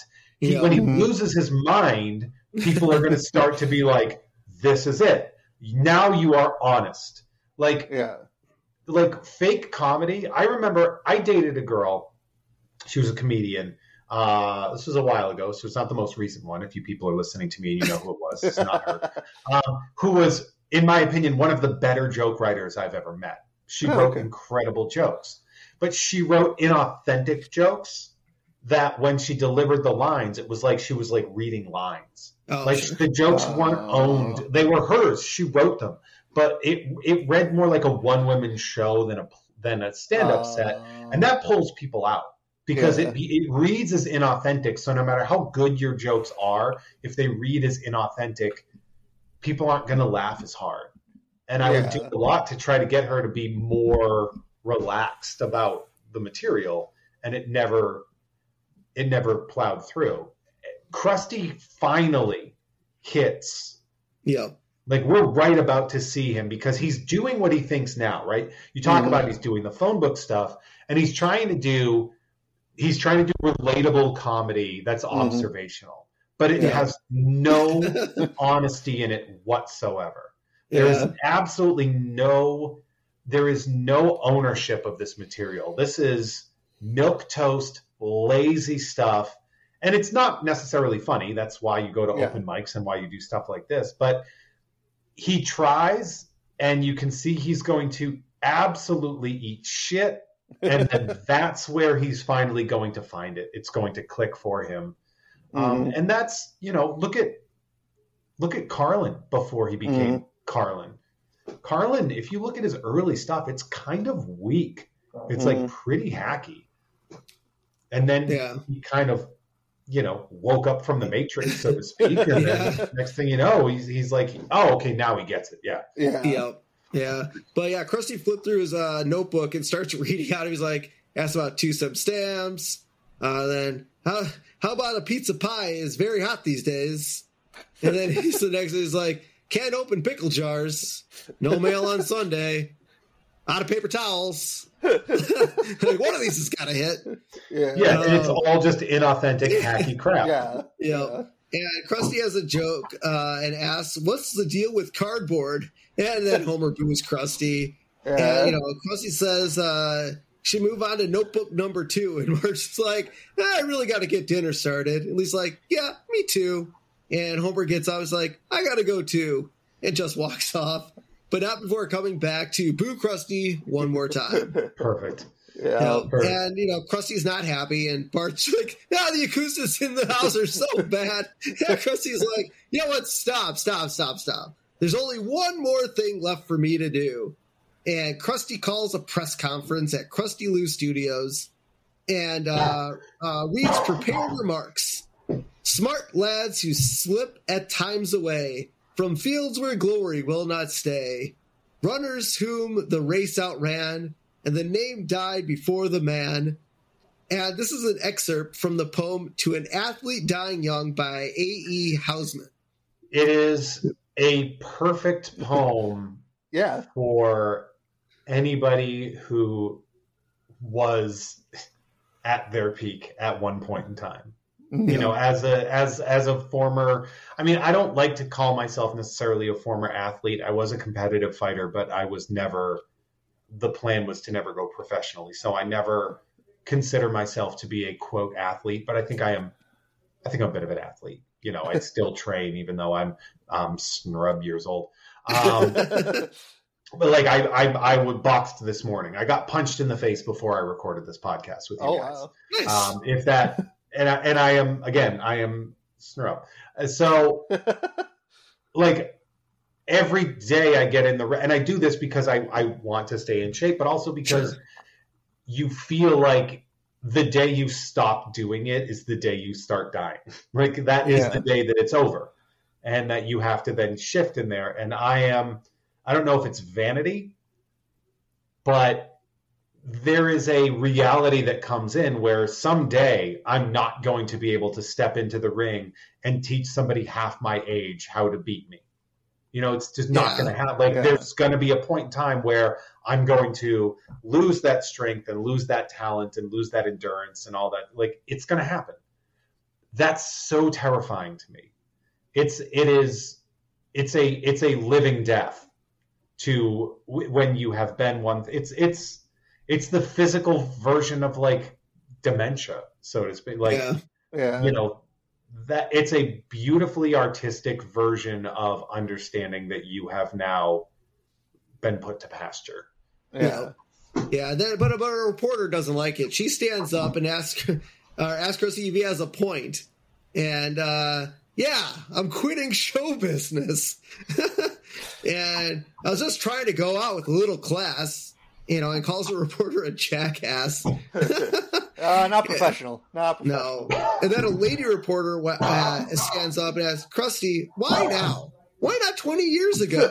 Such a great, it's such Yes. a great line. Yeah. No, that's that's been a huge meme late. Like anytime someone's like announces retirement or Oh, yeah. changing something, I always see that in all the Simpson meme groups that I'm in. That that's a pretty popular one. yeah. And Krusty says it's because comedy isn't funny anymore. Uh, yeah, and he's like, Krusty's like, instead of time tested jokes about women drivers and doctor bills, you got some big chin schlub reading typos from the Palookaville Post, which is an obvious reference to Jay Leno. Um, Great. It's such a yeah. great, great line. Yeah. uh, and Krusty's like, here's a headline for you. Nobody cares. and the room starts laughing uh, because he's getting he's getting real. Uh, and Leno, uh, rem- uh, he's sad because he washed Krusty's hair. It's like, Like, hey, I washed your "Oh." hair. Yeah. And Krusty continues and says, These comics today. Ooh, look at me. I can't set my VCR. I can't open a bag of airline peanuts. I'm a freaking moron. And the crowd laughs at that too, because now he's, Yeah. you know, He becomes Bill Hicks. So he, he, he has like, it's, it is not particularly well veiled that, Yes. uh, you know, the veil isn't too thin, uh, or it's, it's a very thin veil, excuse me, uh, as to who he's emulating, which is uh, Bill Hicks, and some would say to a to a, a lesser extent, lesser not meaning uh, talent wise, uh, Yeah. George Carlin. oh I think- yeah. He kind of he he kind of has that George Carlin look in this scene. Yes, which Yeah. is very Bill Hicksy as, as well at the time. Okay. Like that thing, and and it's funny. Like Bill Hicks died very young, um, and that really has put Bill Hicks uh, like into an upper echelon. His his uh, young uh, lifespan uh, Yeah. really did sort of put him as everybody was like, "You go, he's a goat." Uh, Sure. So we see the Simpsons are watching the press conference on TV, and Homer is laughing. He's like, ah, "Krusty's gone nuts," and we see Krusty continuing his press press conference. He's like, "Then you got those lady comics talking about stuff that would embarrass Redd Foxx, God rest his smutty soul, who they slept with, what time they sit on the can. This is supposed to get you a husband." Which that's very. I mean, that's kind of misogynistic in my my my opinion. Because I mean, that's you know that's what women relate to. Yeah. Um, and so you know the crowd laughs some more, and Krusty ha- gets his picture taken, and Krusty's like, "What are you guys laughing at? I'm just telling the truth." And uh, the uh, I think the first reporter stands up. He's like, "It's funny," and Krusty's like, "Wait, it it is." Um, he's like, "Well, because of that, I am announcing my triumphant return to comedy." And so now we see, uh, yeah, he's like, "Oh, I'm done." Well, actually, I'm not done because you guys laughed at me. Um, and so we see people going to Moe's, uh, where he's got uh, the brouhaha, which I think that's a pretty good name for like a comedy night. It's a, For a I think every camera. city has a brouhaha. Yeah, Yeah. Um, and so, uh, but I love this sign outside. So the comedy show, the comedy club I go to, they have a two drink minimum. But for Moe, he's got a four drink minimum. Um, and Mark was like, I don't know. And I was like, I'll cover for you. And actually, now that I think about it, the comedy club that I go to, I think it's a two item minimum. So you don't nec- you don't necessarily have to get drinks because they do that's drinks usually the food. case. Yeah, Um, I think it's a two. I, it used to be, I think, pre-pandemic. I think it used to be a two drink minimum. I think they changed it to a two item minimum. Um, but it is Yeah, a twenty. Some of us it- don't drink. yeah, Yeah. it is a twenty-one plus um, club. Um, I think the two drink minimum is either alcohol or non-alcohol, but then they changed it to items. So two drink minimum is just generally Yeah. That's like an old. That's an older thing, and now I think Yeah. we've accepted that you know a lot of people like to go to comedy shows that are Mhm. not drunk, and as a matter of Yeah. fact, maybe Prefer it. yeah, maybe have a meal, for example, Yes. or, or whatever. Like, you know, and then, you know, it happens. It is Yeah. what it is. So Moe welcomes everyone. He's like, "How are you guys doing?" It's like, "I'm Moe," or as the ladies like to call me, "Hey, you behind the bushes," and nobody laughs. Now I feel like because Moe's like he taps the mic, he's like, "Oh, is this thing on?" Which I think it's a hilarious bit. I think it's Um, a good joke, to be honest. party, but party in the back, he's like, "No, I'm sorry," and then he plugs in the mic, but the, but the here's the thing. I don't think Moe's is that loud because obviously they're doing a comedy show, so there's not music. I feel like, and Moe's is a pretty small establishment. I feel like he doesn't necessarily need the mic for people to hear him. I just think that, jo- I like, I feel like people heard him, they just didn't find him funny. No, they did not. Uh, Correct. Uh, and so Moe says, without further apu, and Apu, Apu's like, "Ooh, I have been zinged." I don't think he's really been zinged. I think I think Moe just used his name as wordplay. For no reason, Um, here's Apu. Apu, uh, and Apu, lo- but Apu loves it. Um, so I saw uh, Pat McCurdy um, at a minor league baseball game, and he's kind of he's not necessarily an insult insult comic insult comic, but he does he's like a singing comedian, but he does do a little bit of insult comedy in his shows, and he'll like ask for audience participation, and I was able to to participate. I was close enough to the stage, and he zinged me, but I'm like I asked for it. Yeah. I'm like that's fine. what like, was I- the I- Yeah, I I was completely fine with it. I mean, it's a Did he ask rough. you where you work, or did he just No. simply call you gay? Um, I think I forget what the bit was, but it was like kind of like a personality kind of thing. I think if I remember, this was years ago. Yeah. Um, but like he kind of hit me, uh, kind of hit nail on the head. Not gonna lie, it hurt a little bit, but I still asked for it, so I can't really complain. Um, and so Moe Moe introduces the last angry clown, the man who spews truth from every orifice. It doesn't really rhyme. Krusty the clown. Uh, and the crowd applauses, and Krusty just kind of brushes off the pla- uh, the applause. And again, he looks like George Carlin and Bill Hicks. Uh, and Krusty's like, I've been watching TV, which Homer cheers to because Homer loves TV. And Krusty just kind of ignores Homer cheering. And he's like, I keep seeing dead celebrities hawking products, saying they got poor. Uh, and he's like, they got poor Vincent Price floating around on a toilet cake, telling me the horrors of an unfresh bowl. And the crowd laughs. Yeah, I don't. Yeah, I don't think there's. Can't. I don't think there's any products currently being hawked by a dead celebrity. Mm, I mean, you got to remember too. Like at the time, this was '98, so you Yeah. had like the Bruce Lee brisk iced tea Mm, commercial. Yes. You had Fred Astaire um, dancing with a dirt devil. Yeah. Like that was a big time when they were like shifting old footage into doing that. Mm. Like that was like very popular at the time. Yeah. Yeah. 90s advertising was the, the wild west of, Yeah, yes, it was. of marketing. And I am currently working on a podcast that uh, is all about that. Ooh. Um, okay. About the extreme marketing of the 90s Ah. and how like the, the keystone linchpin of the entire thing is Dan Cortese of all people. like MTV Sports' is Dan Cortese is like a major linchpin Oh. in 90s advertising. Yeah. I will have to listen to that. Um, so Krusty continues his set, and he's like, he, he does not believe Winston Churchill uh, eat uh, would eat at Der Wiener Schnitzel, and the crowd finds that funny.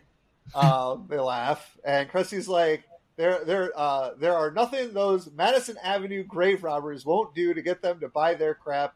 And the crowd is now cheering, and Homer yells, "Impeach Churchill!" Uh, Churchill be dead. yes. Uh, man, Krusty pulls out a dollar and says, Here's one dollar those crooks aren't to get their hands on, and lights the bill on fire. And Wiggum's like, Isn't it illegal to burn money? It's like, I don't care if it's illegal, because I'm making a stand. Who's with me? yeah. Wiggum, what's Wiggum going to do? Arrest Krusty? Yeah, I No. don't. Th- I don't actually think it is illegal to burn money. I think it is. I Yeah, think it's illegal to rip it's illegal it, to deface it. money in any way. Uh, Even though people do it all the time. Yeah, well, it's like speeding. We speed all the time too. It doesn't mean we're we're going to jail for it. Fair. Um, yeah, so that starts the the like everybody burning money Mhm. um, circle to which Marge then immediately hands uh, Lisa all of her money. Is like, go bury this in the backyard. It's forty two dollars. That's all I have. Yeah. It's all I have, which is funny because we clearly know the Simpsons have a mystery stash Yeah. of money. Uh, not with her. Nope, no. it's all that was in her purse. And I like how Seymour's trying to burn a dollar, and I was like, "You're burning it all wrong, Seymour." It's like, "Oh, it's my allowance. I'll burn it any way I want." Yeah.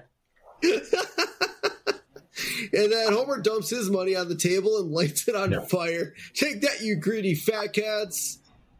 Sure. Yeah. And then, so it, it is funny because as, when all that's going, you see there's two basically two talent agents watching it, uh, and they're you know, the the one of the guys like you thinking what I'm thinking, and then guy two puts his hand on the other guy's hand. And he's like, I hope so. And he's like, I thought I made myself clear in Boston.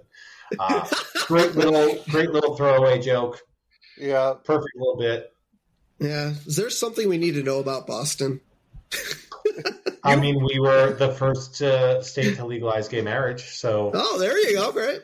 I, Wait, I would was assume was that that- Massachusetts? Oh yeah, Massachusetts was. So, so did the Simpsons predict the future here? No, I, probably. I not. believe we made it legal before this had come out.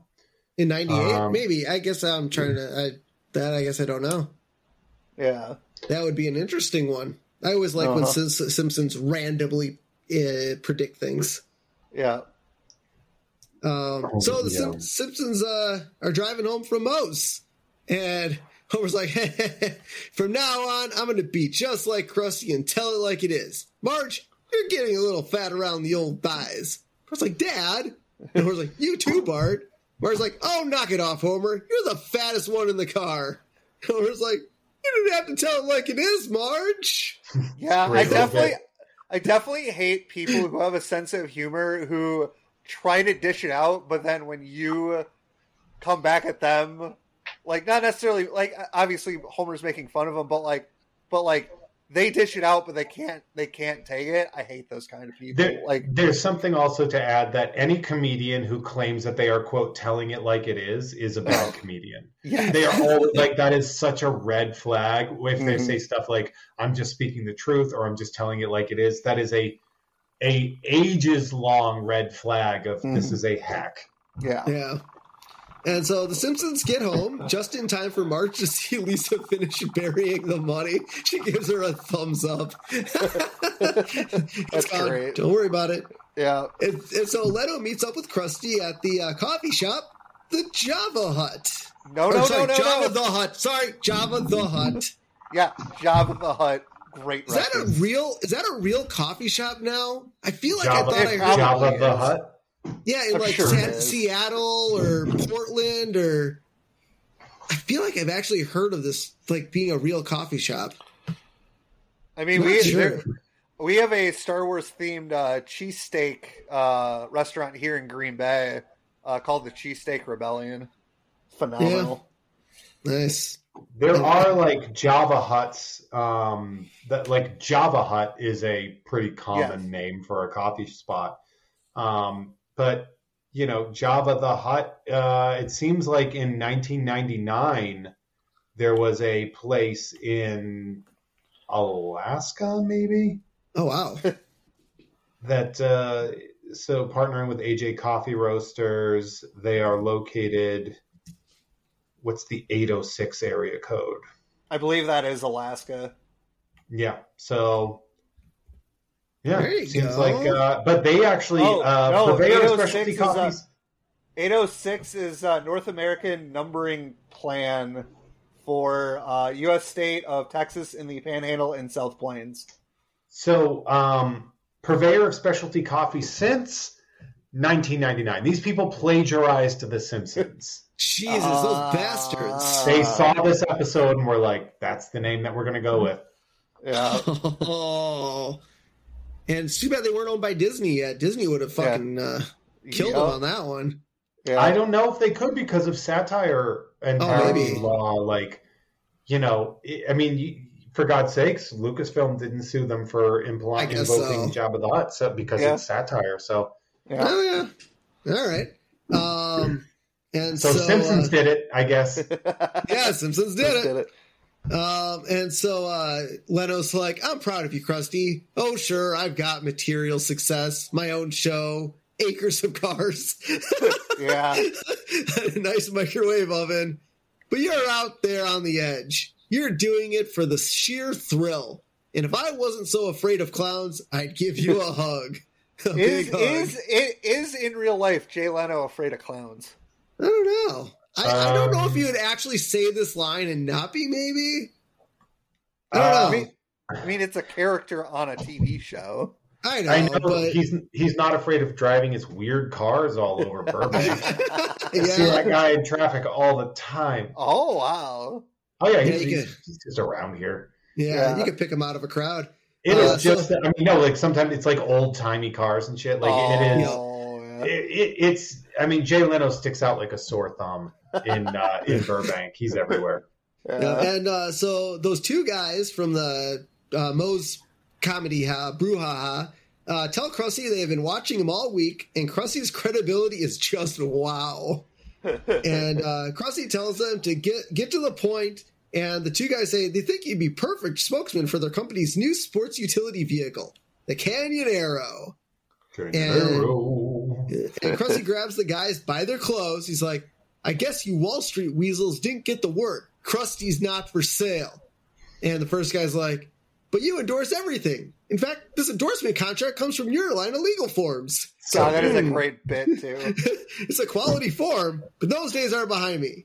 I don't shill for nobody no more. and uh, uh, exact the exact asks Krusty, "Are you sure? I'm prepared to offer you a fully a free, fully loaded Canyonero." And Krusty's hand it just boing. It springs back out. Yeah, it's a crusty version. See, I had to pull back into that hack, that like ponytail. Just Yeah. like, like the idea that every time he does it, he gets crustied out a little bit more is just Yeah. very Yeah. funny. Yeah, it's like Uh, he tells the guys to take their blood wagon and get the hell out. yeah, he doesn't. He doesn't want to show anymore. And the guy, the guy's like, "Are you sure? The car is free." And then boing, and he's like, "Stop saying that." his, his, hair knows. His hair knows, yep. man. Um, and so now we see Lenny and Homer go to another of Krusty's shows, and Lenny's like, "I brought a bag of money in case he wants us to burn it again." Homer's like, "I hope he tells us to burn our pants. Those things are driving me nuts." uh, yeah, I not I don't necessarily like wearing pants. I prefer shorts, but it's winter in Wisconsin right now, so uh, pants it is. Um, oh, you're a shorts guy, huh? Yeah. If I could wear shorts all year round, I definitely would. But we got a shorts guy on the show. Oh, I love a shorts guy. I, it's funny because I went to college in Maine, and okay. uh, we had a shorts guy that we literally called shorts guy. And I did. My uh, a good friend of mine. He would he uh he wore shorts all the all year round, but he's from Alaska, so he was really used to it. I also went to high school with a guy who I think he wore pants like once a, a school year just to yeah, like watch. I don't understand shorts guy. I'm fascinated to talk to one uh, in an independent scenario. Is so, uh, is it okay? Can I? Sorry, I know this is gonna. I'm gonna extend the episode a little bit, but I think a lot of people have questions, okay. and I'm gonna take the place of the of the okay. listener right now. Uh, why? why, why do I like shorts and not pants? Why do you why why why is it like a shorts thing? Like what is it about shorts? Say when I, it's like 40 degrees out. Why shorts? Oh, I don't wear okay. I don't wear shorts unless I wear shorts if it's 55 degrees or warmer. So that's your 55. Okay, so what yeah. is it about a 55 degree day that you're like I, this is shorts weather? Um I don't know. I just I, I, I like like if it's if it's 55 degrees, I'll wear shorts, but it's usually still a little cold, not like to not have a sweatshirt. So I guess yeah. it's more of like I wear the sweatshirt to stay warm, but my legs don't get that so cold. So your legs like, are immune to the cold. Uh, somewhat. I mean, okay. unless, once it like dips below and it's like gray out and like like it's just starting to get like that kind of yeah. It's um, like it's it's weird because I'm an I I am also a weirdo in that I don't like loungewear. Like oh. I don't like I hate sweatpants. I can't wear yeah. it. Like I wear jeans. I wear jeans yeah. when I get up, and if I'm like if I'm not at the gym, I'm I'm in wearing jeans. Like okay. I'll, I'll wear jeans until I go to bed. Um, no, and just, people I think just, I'm a psychopath for that. I, I don't wear jeans. I wear I usually wear uh, cargo pants or cargo shorts, just because there's a lot oh, of pockets. Okay. I like the pockets. I get it. Yeah, so, yeah what, how much stuff? Uh, well, uh, do you carry a lot of things with you all day that need all those pockets? No, but like if I'm ever with people who have shit they need me to carry, I'm kind of like a human purse. So you're the purse. Okay. all right. I don't care. Okay, we're getting there. No, I just I I'm fascinated by by that. I'm fascinated by shorts guy culture, uh, and and it seems like you're like a diet shorts guy. You're not like yeah. committed the way oh, some no. guys are. Oh um, God, no we had one. Uh, we had uh, JB in high school. He would we would drive by him in the winter, and he'd be walking in his little like neon shorts, walking up to school. Yeah, unhinged behavior. I never really got a chance to ask a shorts guy what they were into. I kind of wish you were more committed to the shorts. I, wish, I would like you to sorry, reconvene. Sorry to disappoint you. I would like to. Re- I would like for you to create because uh, you know, peek behind the curtain. We're recording this uh, right before the turn of the year. Yeah. Um, I would like to see you recommit to shorts over the course of uh, the year, and I would like to come back in the end of December of 2024 onto another episode, and I would love to I, check. I don't know. If, I don't know if I can commit to shorts all year round, especially in Wisconsin. It gets you're gonna it gets have really to. cold. Called, I will try, Jeff, Jeff, for you, I will try. Thank you. I'm not I making any promises, but We'll put it this way: I wear jeans oftentimes in the summertime in LA. I live in the wrong valley. with you? I uh, just sometimes I do that. I don't know. I also wear shorts. Like I don't. Uh, I also have creamy legs. I have ooh, creamy oh. white legs. So like uh, there so they that. blind people. Got it. Yes, yes. It is. It is. Uh, I'm like a walking snowstorm when people see me. Um, so uh, Krusty tells the crowd about his encounter with the ad execs, and the crowd asks Krusty what he did, and he's like, uh, and Homer's like, do you hate pants? and Krusty just ignores Homer, and he's like, and he throws the execs uh, out on their ass. And he's like, "Oh, I threw them out on their ass," and the crowd cheers. And Krusty says, "The execs followed me, begging me to take the car for a test drive." And Krusty's like, "Let me tell you, talk about Roomy."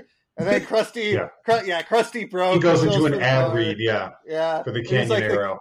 The Canyonero combines the smooth handling of a European sports car with the rugged drivability of a sturdy 4x4. And then the crowd is like, they're confused because they're like, huh? And Carl's like, Krusty, what are you talking about? And he's like, uh, he's like, you said those guys were creeps. And Krusty's like, yeah, I did. But that was before I got to know them. And he's like, he can tell, he continues to sell the Canyonero. He's Yeah, like, he just- he's, he becomes the Cadillac yeah. of automobiles. No, I think the Cadillac is the Cadillac of automobiles. It's great. Oh. It's a great joke. This Yeah. is the, it, it is Krusty's through line that he he can't be he can't have integrity. No, Like that he's a character that has never had who he integrity. So Yes. he I like the idea that he got he grabbed you know, he got the, the, the gold watch. He got that yeah, credibility and that integrity for a s- half a second, and as soon as the opportunity to sell out hit when he did, yeah, um, and- which I have I have found myself I've accepted multiple selling out quote air quote uh, scenarios, and they've always been like once I got through them, I was like, well, that was a mistake. Uh, not that I wouldn't sell out again. I would Oh, immediately. Um, it's just very funny. Like you know, there was this time where I, you know, I, I came here for comedy and like I got offered like a reality show, and I was like, Mhm. okay, and like did Yeah. the pilot, and we got, and it didn't go through, and I was like, yeah, what was I thinking? Like that wasn't what I came here for. yeah, Uh, or like working, you know, being being a podcaster in the nerd, nerd sector and being hired by the, a, a very prominent statue and toy company, and then they're like, also you cannot insult any of these properties, oh, and I'm just like. Wait, what? You can't say that Batman Returns was too sexual or violent because we sell Batman Returns stuff. And I was like, Yeah. but it was. That was the whole thing with McDonald's. That's yeah, why Batman Forever is the way it is. Like that's important Yeah. history. And they're like, you Yes. can't have that. And I was like, well, Uh, this is bad.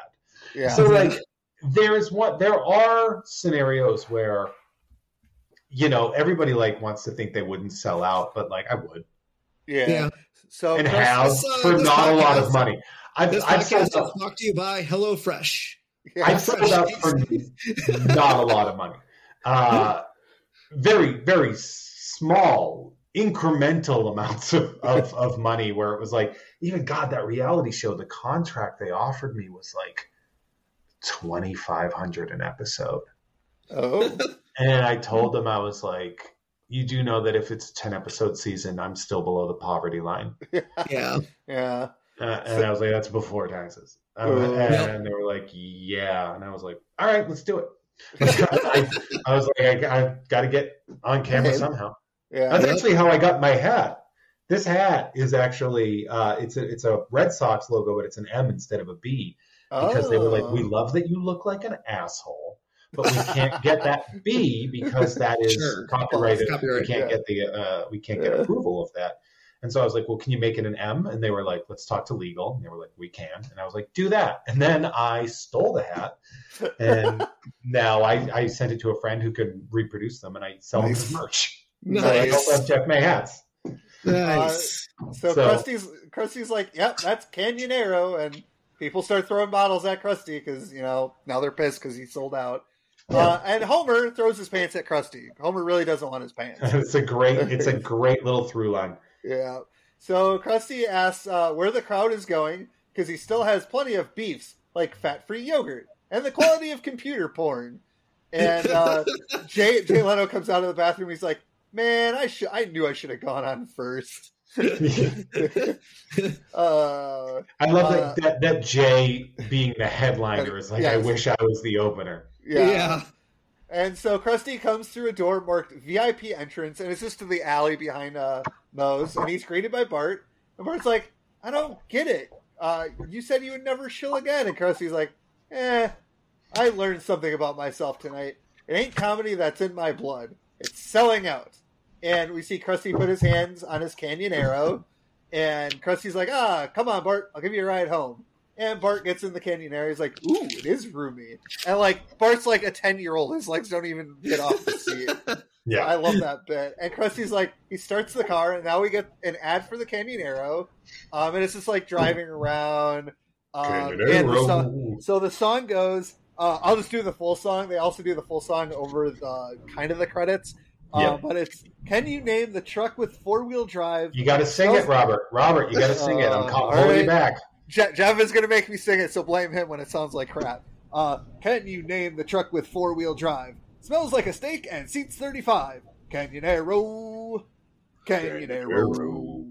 Well, it goes real slow with the hammer down. It's country fried truck endorsed by a clown. Canyonero. Canyonero. Arrow. Hey, hey! 12 yards long, two lanes wide, 65 tons of American pride. Canyonero. Canyonero. Hee-yaw. I don't think I, they say that in there somewhere. Uh, top of the line in utility sports. Unexplained fires are a matter for the courts. Canyonero. Arrow. She blinds everybody with her super hot beams. She's a squirrel squashing, deer smacking driving machine. Canyonero. Canyonero. Arrow. Whoa, Canyonero. Whoa, like it's a horse. Yeah, it's very rawhide. Uh, there, it's a. I, I think it's a, a, a nod to rawhide. I believe Um, so. But uh, it, it's it's funny because It obviously is. this is the height of the sport utility vehicle Yes. boom, um, and and sort of I, I believe what was the um, there was like the Touareg or something. There was like some massive uh, SUV was coming out that was just Oh. this like uh th- this big where and, and this it was kind of like popular in the news at the time so that makes Okay. sense this was when like hummers were starting to become available Oh yeah. um, it was just like the the American excess that Yeah. Krusty signs himself up for. It's very funny. Well, the, Yeah. the song Canyonero actually visually, the visual sequence is modeled after a Ford commercial. Yeah. That yeah, makes sense.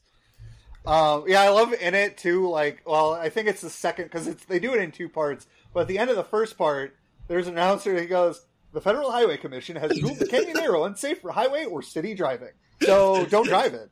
Um, and Yeah. then, so like the episode kind of ends. We get the 20th Century Fox logo for like a second or two, and then the second part of the Canyonero ad plays. And in the second part, we see the Canyonero uh, cause a school bus full of Boy Scouts to crash into a tree, and they like salute the Canyonero, and then it like, and then it like drives up a mountain of cars during the song, and then when it's talking about being a squirrel squashing, uh, deer smashing driving machine, we see it like driving through a field of deer, deer and squirrel.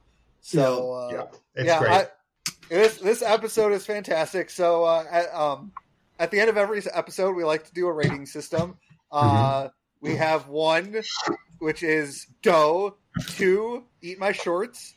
Three, don't have a cowman. Four, mm, sprinkles. And five, everything coming up. Everything's coming up, Milhouse.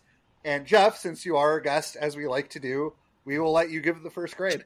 uh, I'm gonna give this a mm, sprinkles. Okay. Um, I don't think this is. Um, I don't think this is an everything's coming up Milhouse. I don't think this is an all-time top, but it does have like it has. Oh, I get jokes. Yeah. Um, also, this episode seems so much faster than I remember it being. sure. Like Okay. I was wa- when I was watching this, and by the time it went through, like the sellout happens almost immediately, mm-hmm. and that to me, I was like, I seem to remember this being longer. Like, it, like I Was it went through the 22 minutes? It was only 22 minutes, but it, it, it breezed by so fast. I watched the episode twice, and I was like, this was so fast.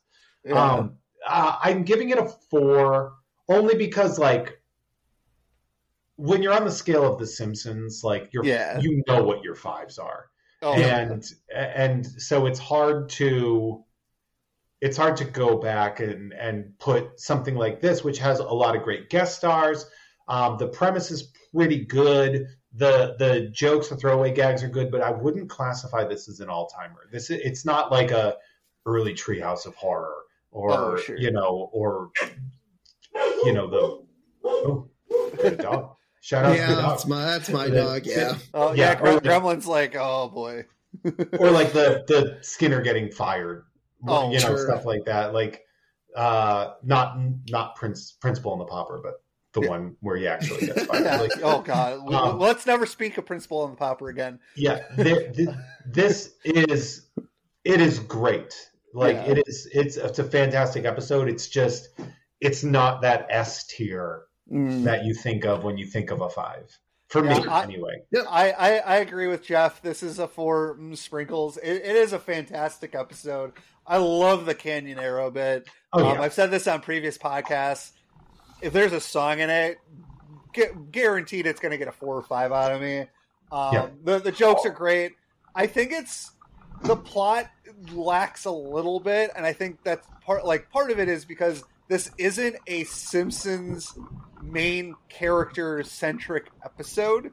It, it's definitely definitely a Krusty centric episode with this is the this is the pocket of that Yeah. era of the Simpsons because we also have 25 years of looking back at this. Think about like the Canyonero ad oh yeah at the time, oh Yeah. and it even it even becomes even even more fantastic. Yeah, yeah and so yeah no it's a great episode i love all the bits um you know i've i've tried stand-up comedy myself i i obviously didn't follow through with it maybe i could have done it i still try i probably won't because i don't like Trust me, taking anyone risks can do it. Yeah. um i don't i don't I, I think it takes a certain person to be able to do it i i i don't have that kind of humor to like tell a group of people I'm better in small settings, uh, which is why I don't think I'd make a great stand-up comic because I wouldn't make money on it.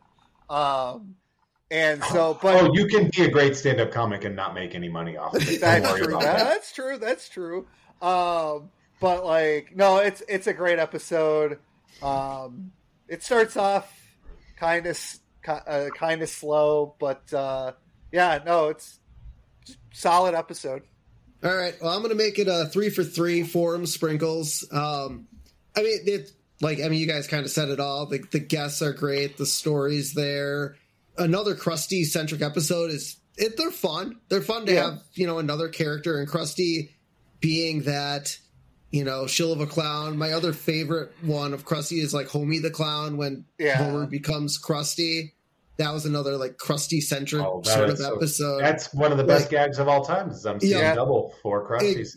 yeah. So so I, I do love when Krusty gets involved. It's always something different, um, but very similar. Like Krusty's always a sellout, and I he did the clown college. Like he it, it it's some good stuff, but yeah, it doesn't hit that five tier. Like it's not an episode that you know it's like oh my god i have to watch this like something happened in my life i have to go watch this episode right now like if it's on i'll definitely watch it and the, i mean the guest stars are amazing i mean having leno bobcat goldthwait um janeane garofalo i mean all yeah. these guys all all these guys are were coming up in the 90s i mean some of them a little bit before that Yeah, no, they, all these people were pretty established at this point in time. Like Yep. this was like the top tier because they couldn't get Seinfeld. You know, Yeah. um, so why not do the simpsons yeah. Yeah, I, But hey, look, there's there have been comics and guest stars out there regretting declining being on The Simpsons earlier on. oh Like, yeah, There are like they're like, man, if I would have known, I would have been on The Simpsons when they asked me early on. So it's one of those things where a lot of people are like, hey, if you're asked to be on The Simpsons, if you have the time in your schedule, you'll probably do it. Mm-hmm. Um, but no, the the comedy is there. No pun intended on that this type of episode. But uh, no, it, the Canyonero stuff. I can't wait. I can't wait till Marge gets her Canyonero next season. Um, It's gonna be gonna be fantastic to uh, do that episode and call back to call back to this episode. Um, and gotta love uh, gotta love shills. they're they're fantastic. Um, so last thing we do on on our episode is we have a character profile. Um, and this week uh, we have the ad execs, those uh, shilly bastards that uh, try to get Krusty to uh, change his ways, and their chutzpah level is is very high. They uh, Mhm. They know who they got. They know that they can make some money, and they're going after Krusty. Everyone listens to them. Uh, marketing strategy to exploit people by exploiting other people with high credibility. um, and working dynamic, rife with unrequited attraction. Mhm. nailed it. Uh, That's Who, right. who among us hasn't been there? That's right. Um, yeah, the execs are great. They're a great little little sort of uh, free radical to add into this, um, having their own little things, but sort of coming in with the Canyonero thing. Really Yep. funny. I it's funny. I think as you move along, you're going to have a lot less. Everything's coming up Milhouses. Oh yeah. Um, Well, see that's see that's the weird thing, and and I mean Robert kind of stopped te- teetered off. I've been watching The Simpsons beginning till now. Like I Yeah. watch all of them. Like I still do. okay, do there are 36 seasons. I'll- I I'll stopped tell like you this. season 30. But I'll, but I'll tell you, I'll tell you this though. Probably, I would say season fifteen and after.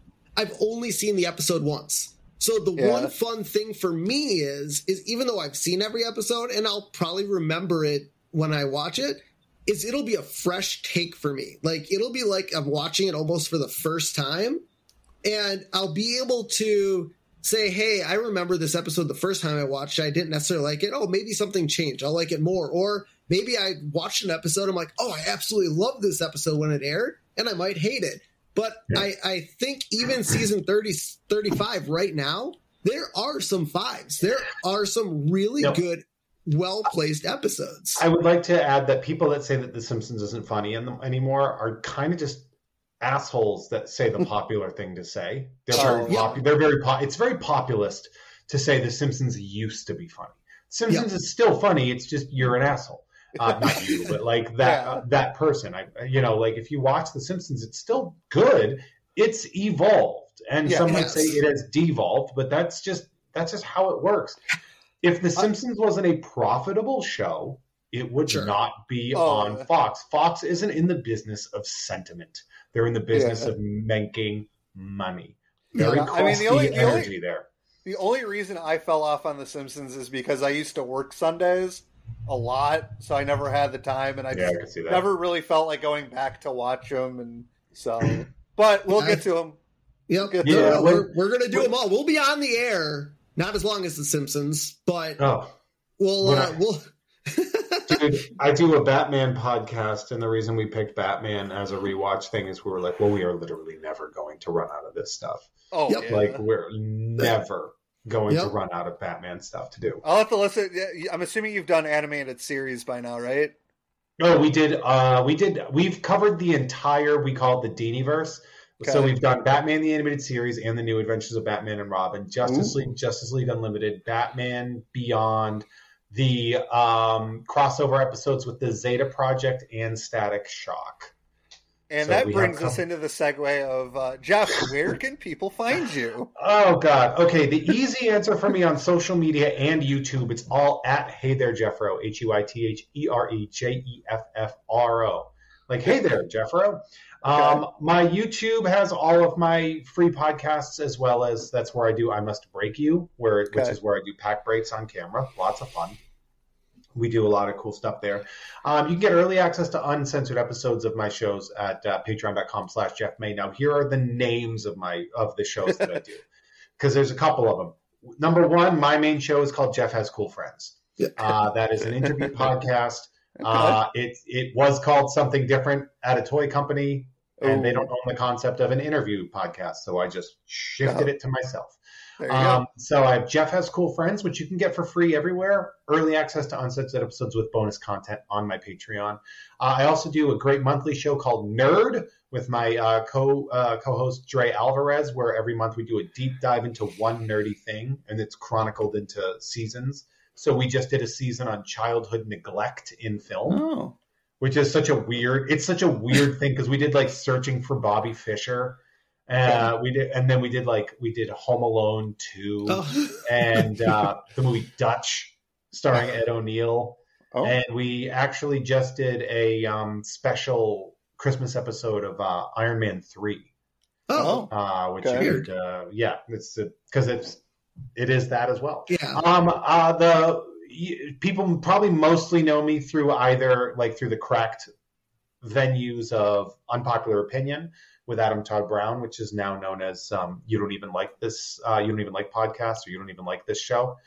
Um, and then uh, you don't even like sports, which is a sports podcast for people that hate sports. and then um, which is most of our fans. And then Tom and Jeff watch Batman with Tom Reimann, formerly of Cracked and Collider and all that stuff. And that's on Gamefully Unemployed. There are free episodes of all of those shows available if you just look them up. Um, Tom and Jeff watch Batman has been going for almost six years now. Wow. Nice. Um, yeah, We're, I've we're, we're halfway to you guys. We've been on for well almost Four- three and four? Yeah. almost four. Yeah, three and a half, four. Oh, yeah. Yeah, yeah, we're currently doing um, the cartoon The Batman that started Okay. in 2004 Mhm. um, that people really didn't like because it wasn't Batman the Animated Series. But I've actually really turned around uh, on it. But we've covered everything. Um, so yeah, like lots of really good stuff on that one and, and good access to free. You know, I, I have some stuff behind a paywall, um, but for the most part, you know, Excellent. there's a lot of free Cool. stuff available. All Steve, right. where can well, the people find us? Well, we can find us on pretty much every pod, podcasting platform known to man. Um, just search us and you'll probably find us. Uh, if you listen on Spotify, make sure to follow on there. If you listen on Apple Podcasts, make sure to uh, follow, rate, review us. Really helps us out, and we love all of your feedback. Um, you can find all of our backlogged episodes on YouTube, The Simpsons Did It uh, podcast. Um, you can uh, send us an email if you want to give us some feedback, the Simpsons Did It pod at gmail.com. And also, if you like to call us, uh, you can hear a very funny voicemail by Jaden LeBron, 612 584 0986. Leave us a voicemail and uh, we'll talk about it on the episode. Um, so until next time, I'm Steven Skolansky. And I'm Robert Skolansky. And I'm This just has May. yeah, I stuck it in, motherfucker. Awesome. this has been The Simpsons Did It.